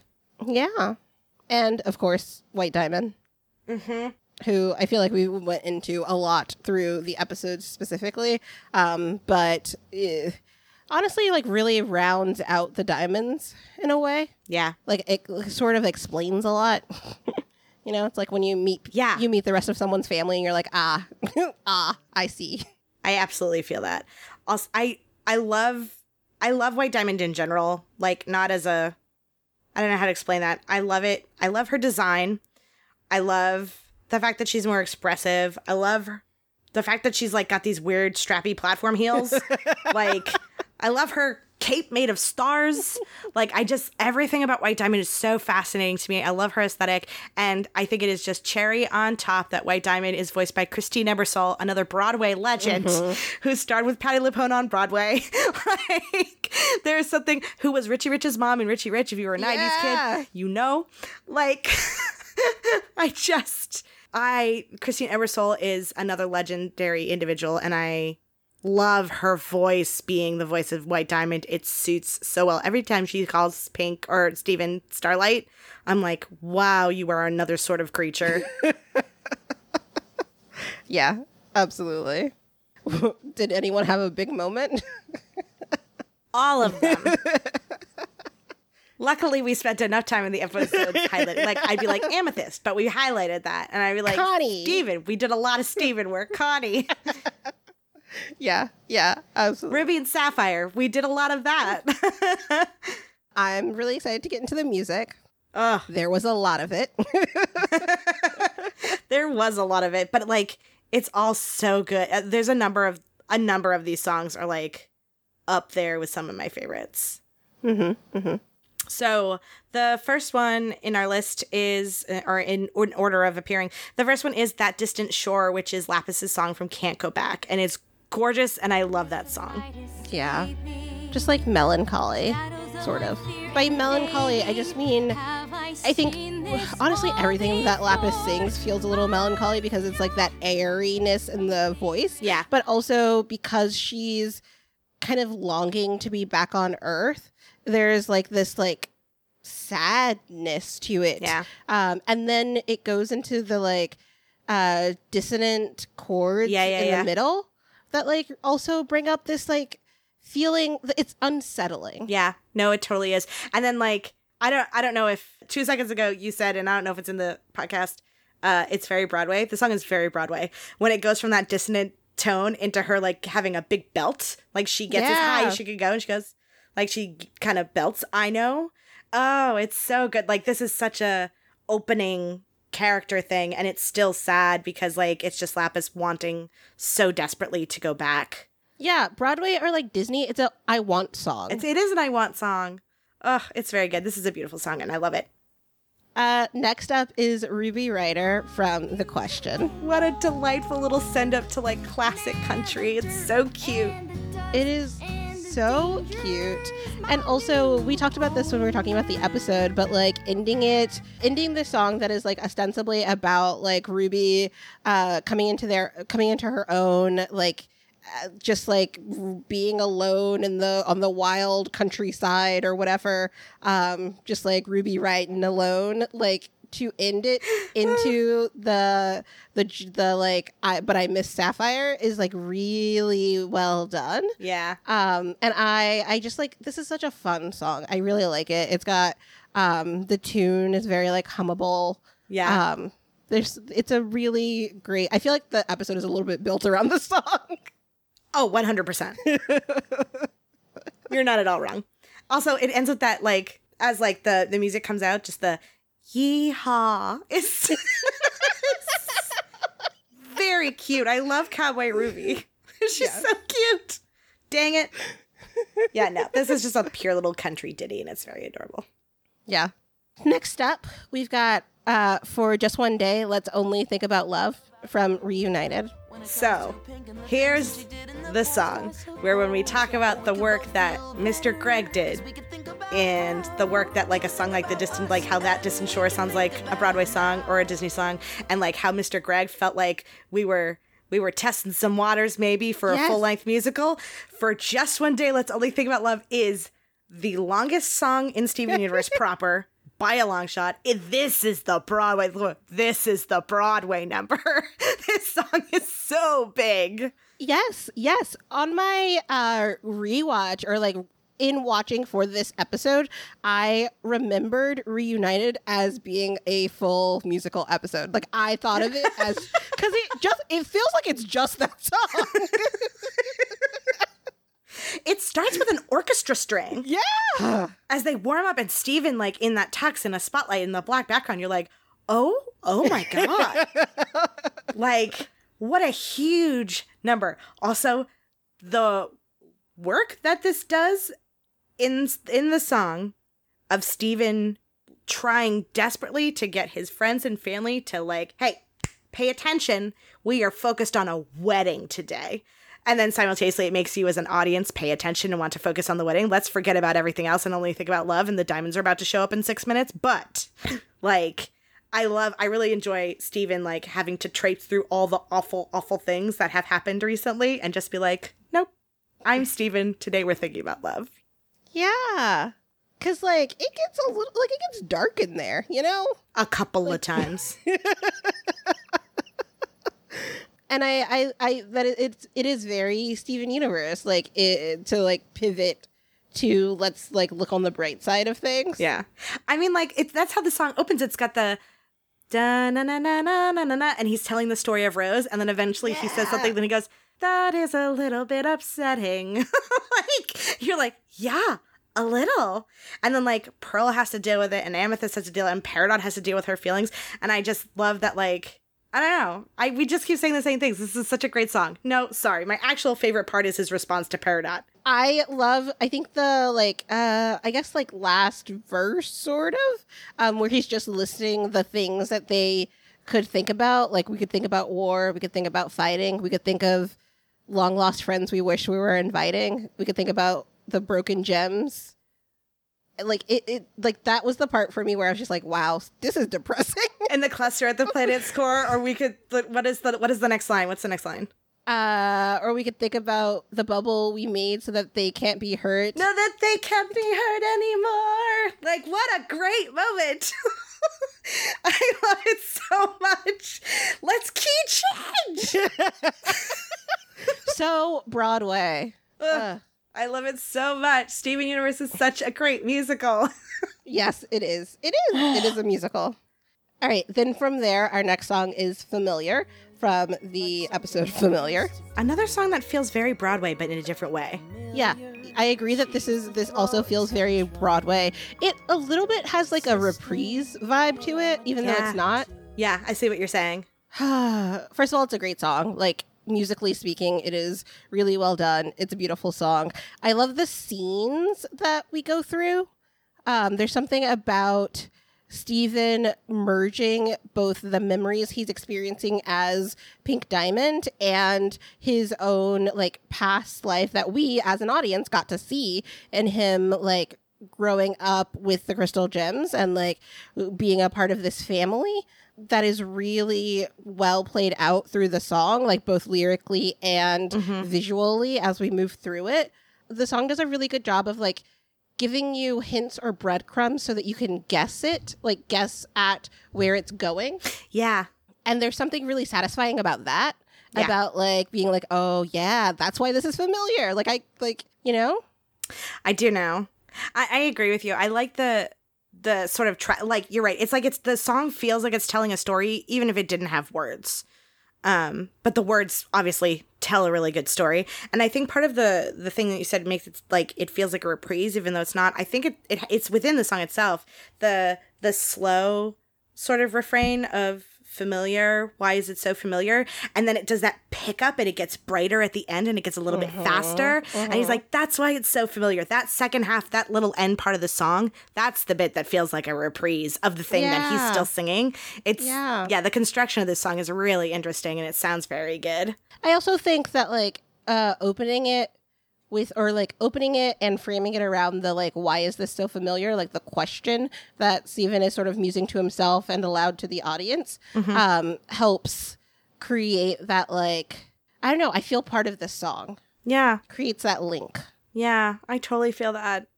Let's see. The next song is Escapism from Escapism, um, which is very, very, very small. It's mainly music and then like one verse sung by, and it's sung over uh, the moment in which we see uh, Bismuth and Greg as Watermelon Steven comes floating in. Um, and it's Stevonnie singing. It's actually, it's Stevonnie and then um, so Adrian Michalka is singing, and then the there's background like harmony happening, Mm-hmm, and it's um so Adrian Michalka is singing, and then the voices of Connie and Steven are singing back up, which is really pretty. Yeah, I also really noticed it on. I have watched this episode like four times in the last I don't know three weeks because I because I just like keep falling into rewatching all of these episodes anytime I go back to watch one. And this my last time, I really really noticed it, and I was watching it with the um subtitles on, which is honestly a really great way to pick up the songs because the songs in Steven Universe are so good. Like they are Yeah. written to be heard and to be taken in, not just musically, but also as pushing the story forward. And like their lyrics are important. Um, but this because this one is so like quiet and it, it is barely there i don't really notice it all of the time um and so it was the like the last line where it's like i'd rather be free was just like really as kind of like as we're like fading away back to like get right like as Yeah. things are moving back to homeworld and like back to honestly the prison that they're in um there's just like it was very well crafted i guess. Beautiful. Yeah. I, I none of the words that i have seem to sum up what i'm trying to articulate. Yeah, um but i i just like that moment really like stuck with me this time I don't know what word you're looking for either, but I totally know what you're trying to get at. Yeah, it's a it's it's such a small song, but it feels it, its feeling is deep. Yeah, Not necessarily big, but it feels deep.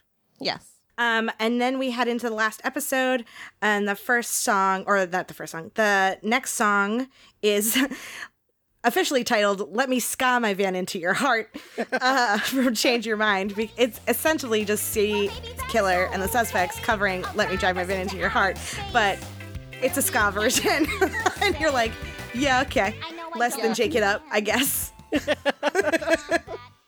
it's fun. Like there's, it's it's a cover and it's adorable because it's ska. Like that's all I got. Yeah, I love the the beach concert. Everything that we talked about when we were talking about the episode.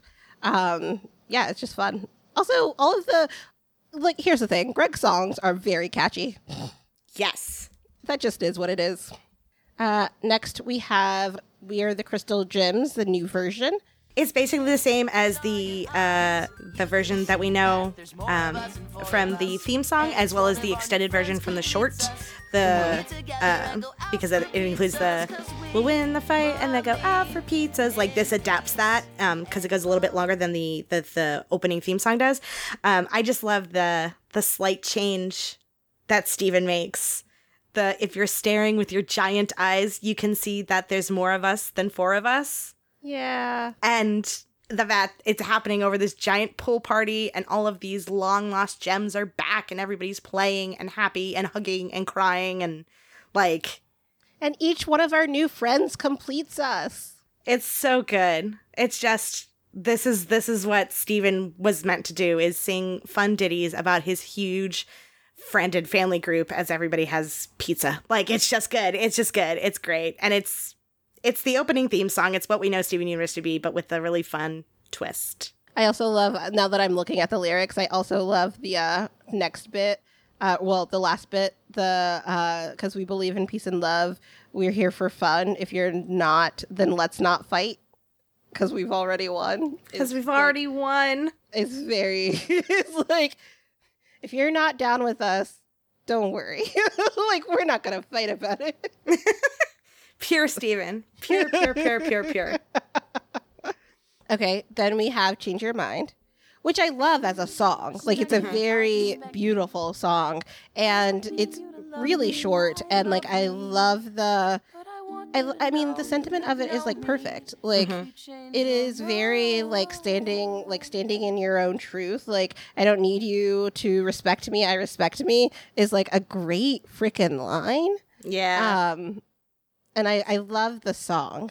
I just it feels a little tacked on. I can see that and I totally I totally I feel what you're putting down and I respect your decision to say that. well, it's just every time I watch it, I'm like, did I black out? How did we get here? Like, why are we now singing this song? The reason that I I appreciate that moment is because I love that that final scene happens because it's essentially the what we've been seeing in the the opening credits of Steven Universe. Yeah.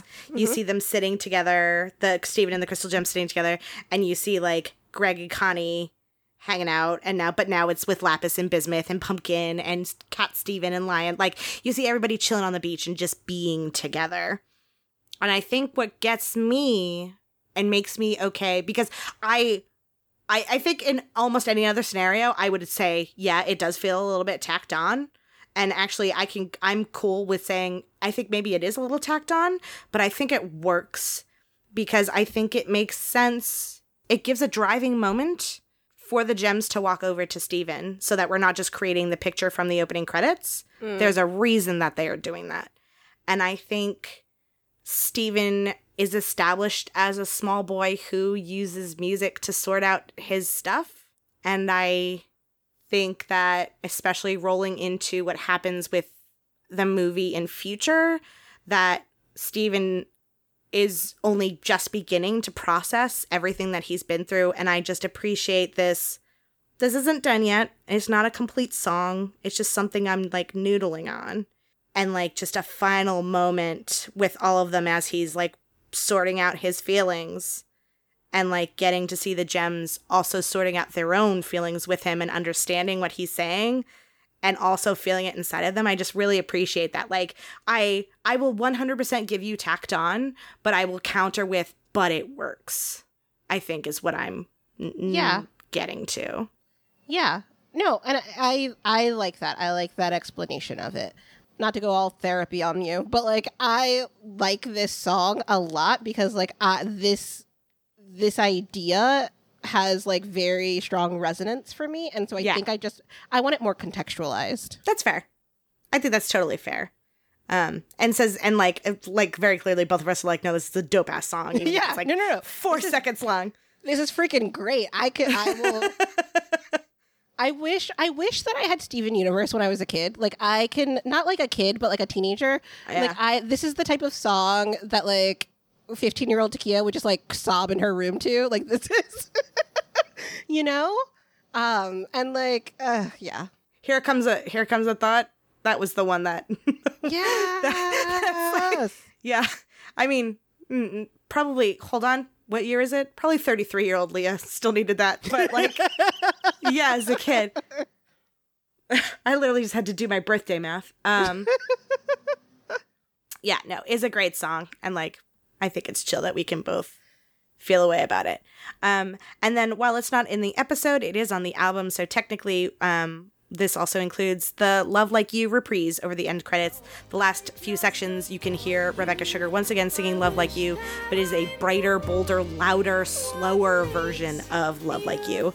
Um, nothing has changed in the lyrics, it's just the way that it is presented. It feels as though it is a finale version of the song that we have heard for years at this point over Steven Universe, um, and is on the uh, uh, original soundtrack, Volume 2, if you want to hear it. Yeah, I have nothing to add to that. You said that you wish you had Steven Universe at 15 because of song and da da da, and then I started crying. I know. I did. I, I did. I did not call you out on it. I was just like, I'm gonna keep talking through Leah's moment that she's having. I didn't. I didn't know I was crying until I picked up my hand to fucking wipe tears off my face and sweat. Like it's also really hot right, right now. Um. Yeah. It's just. Uh. It's a great show. It was a really good show. All right. So that brings us completely out of order from what we normally do, but it does bring us to who was the most extra this week. And for the first time ever, I don't have an answer to this because I don't, I don't, I don't care. That's the wrong answer. is it me? Is it me for the like 30 times I watched these episodes? it might is it be Le-. Is it Leah for crying right now? I don't know. Maybe, maybe it's us. Maybe it's us. It's, it's you know what? It's probably is it us for for being on a phone call for four and a half hours but recording for three. No, four and a half is wrong. Three and a half hours, but recording for about three hours. Can I tell you that I looked over at my time and for a minute I thought it said three hours and forty five minutes and I almost blacked out because like I I, I I had looked at the like end uh, end seconds like the fractions of seconds. Um, and I was just like absolutely not. uh, yeah, no, I think it's us. I think we're we're the most extra. I think I think I think you're right. You're right. You're right. We win. Where's my medal? I would like an award. I would like it engraved. Yeah. I'm gonna hang it up with all my other crap on my walls. I'm really excited for this award, um, and I'm not. And actually, I'm dang proud because we went real hard on this because Steven Universe deserves time and effort, and this took time and effort, and hopefully was at least mildly entertaining to listen to. Yes, yes. I know that it sounds crazy, but we do have more we would love to talk about when it comes to these episodes and honestly all of steven universe um, so as always you can find us online uh, we are extraneous pod on twitter and extraneous.pod Dot pod. on facebook and instagram Yeah, yeah, yeah. Come find us on social, chit chat with us there. Um, you can uh also if you love us, throw us a review. Maybe do that. Let's I'm gonna ask you specifically for reviews. Head on to the feed and be like, Lee and Taekia are A, hilarious, B, very, very smart, and Yes. C, my new best friends. Um, if that's what your review said, I will I will literally send you a present. I, I love this. Let's let's continue to dictate reviews. Um, they are the best podcast hosts that I have ever heard talk about Steven Universe. Maybe they're the only, but they're still hilarious. There's another review for you. Uh, review number three Dear Hollywood, listen to this. then it's like, yeah, Dirty John got a TV show. Why not us? Um, so that's my uh, delirious way of saying thank you so much for listening. Uh, we really greatly appreciate you. Reach out on social. Um, if you like it, share it with a friend. And then very, very lastly, um, we have a Patreon. If you head to patreon.com slash making mischief, that is uh, the, the Patreon for the entire network, of which we are a part of. Um, and there's all sorts of different tiers. You can get um, access to a Discord. You can get bonus content. Um, you can get physical merch like sticker packs and stuff like that. It's really, really cool. Um, so if you want to check out the different tiers that we have available and join the community, that is the most direct way t- that you can uh, well, A, do those things that I just told you to do, but B, support our show. And we would greatly appreciate it if you would do that. So again, patreon.com slash making mischief. And next week we are doing the Steven Universe movie. So watch it, enjoy it, watch it three times like Leah. So excited, so excited. All right, we'll see you next week, guys. All right, bye. Stay extra. Bye.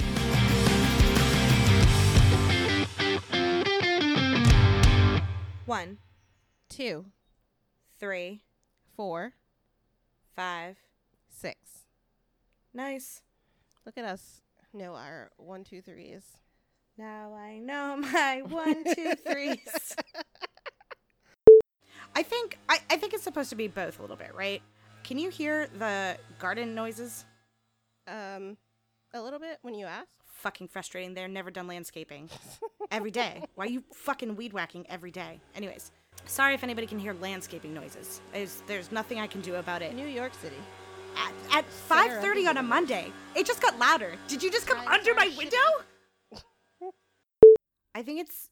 I hate. God, you're right. I hate the word interesting. Hi, welcome to extraneous. Interesting. um. God, I God, I. If I had a nickel for any time I did something I saw in a comic book, and by nickel I mean broken bone, jumping off of buildings. I'm just gonna keep making jokes till you look back at the screen. Is what that was. Did you jump off of buildings as a child? Is that No. a real thing? No, I was making it up. Like lit like it's it's a bit of a slog and I think that it feels like evolution helps you feel just how much I just choked on air. You're falling apart. I tried to say stay extra and then I shoved it back in my mouth because you always say stay extra. Like I'm gonna have to clip this off of this audio because I was like, see you next week. Oh my god. Remember, you can save $5 off anything in the Mischief Media collection at mischiefmerch.com by using the code DOTPOD at checkout.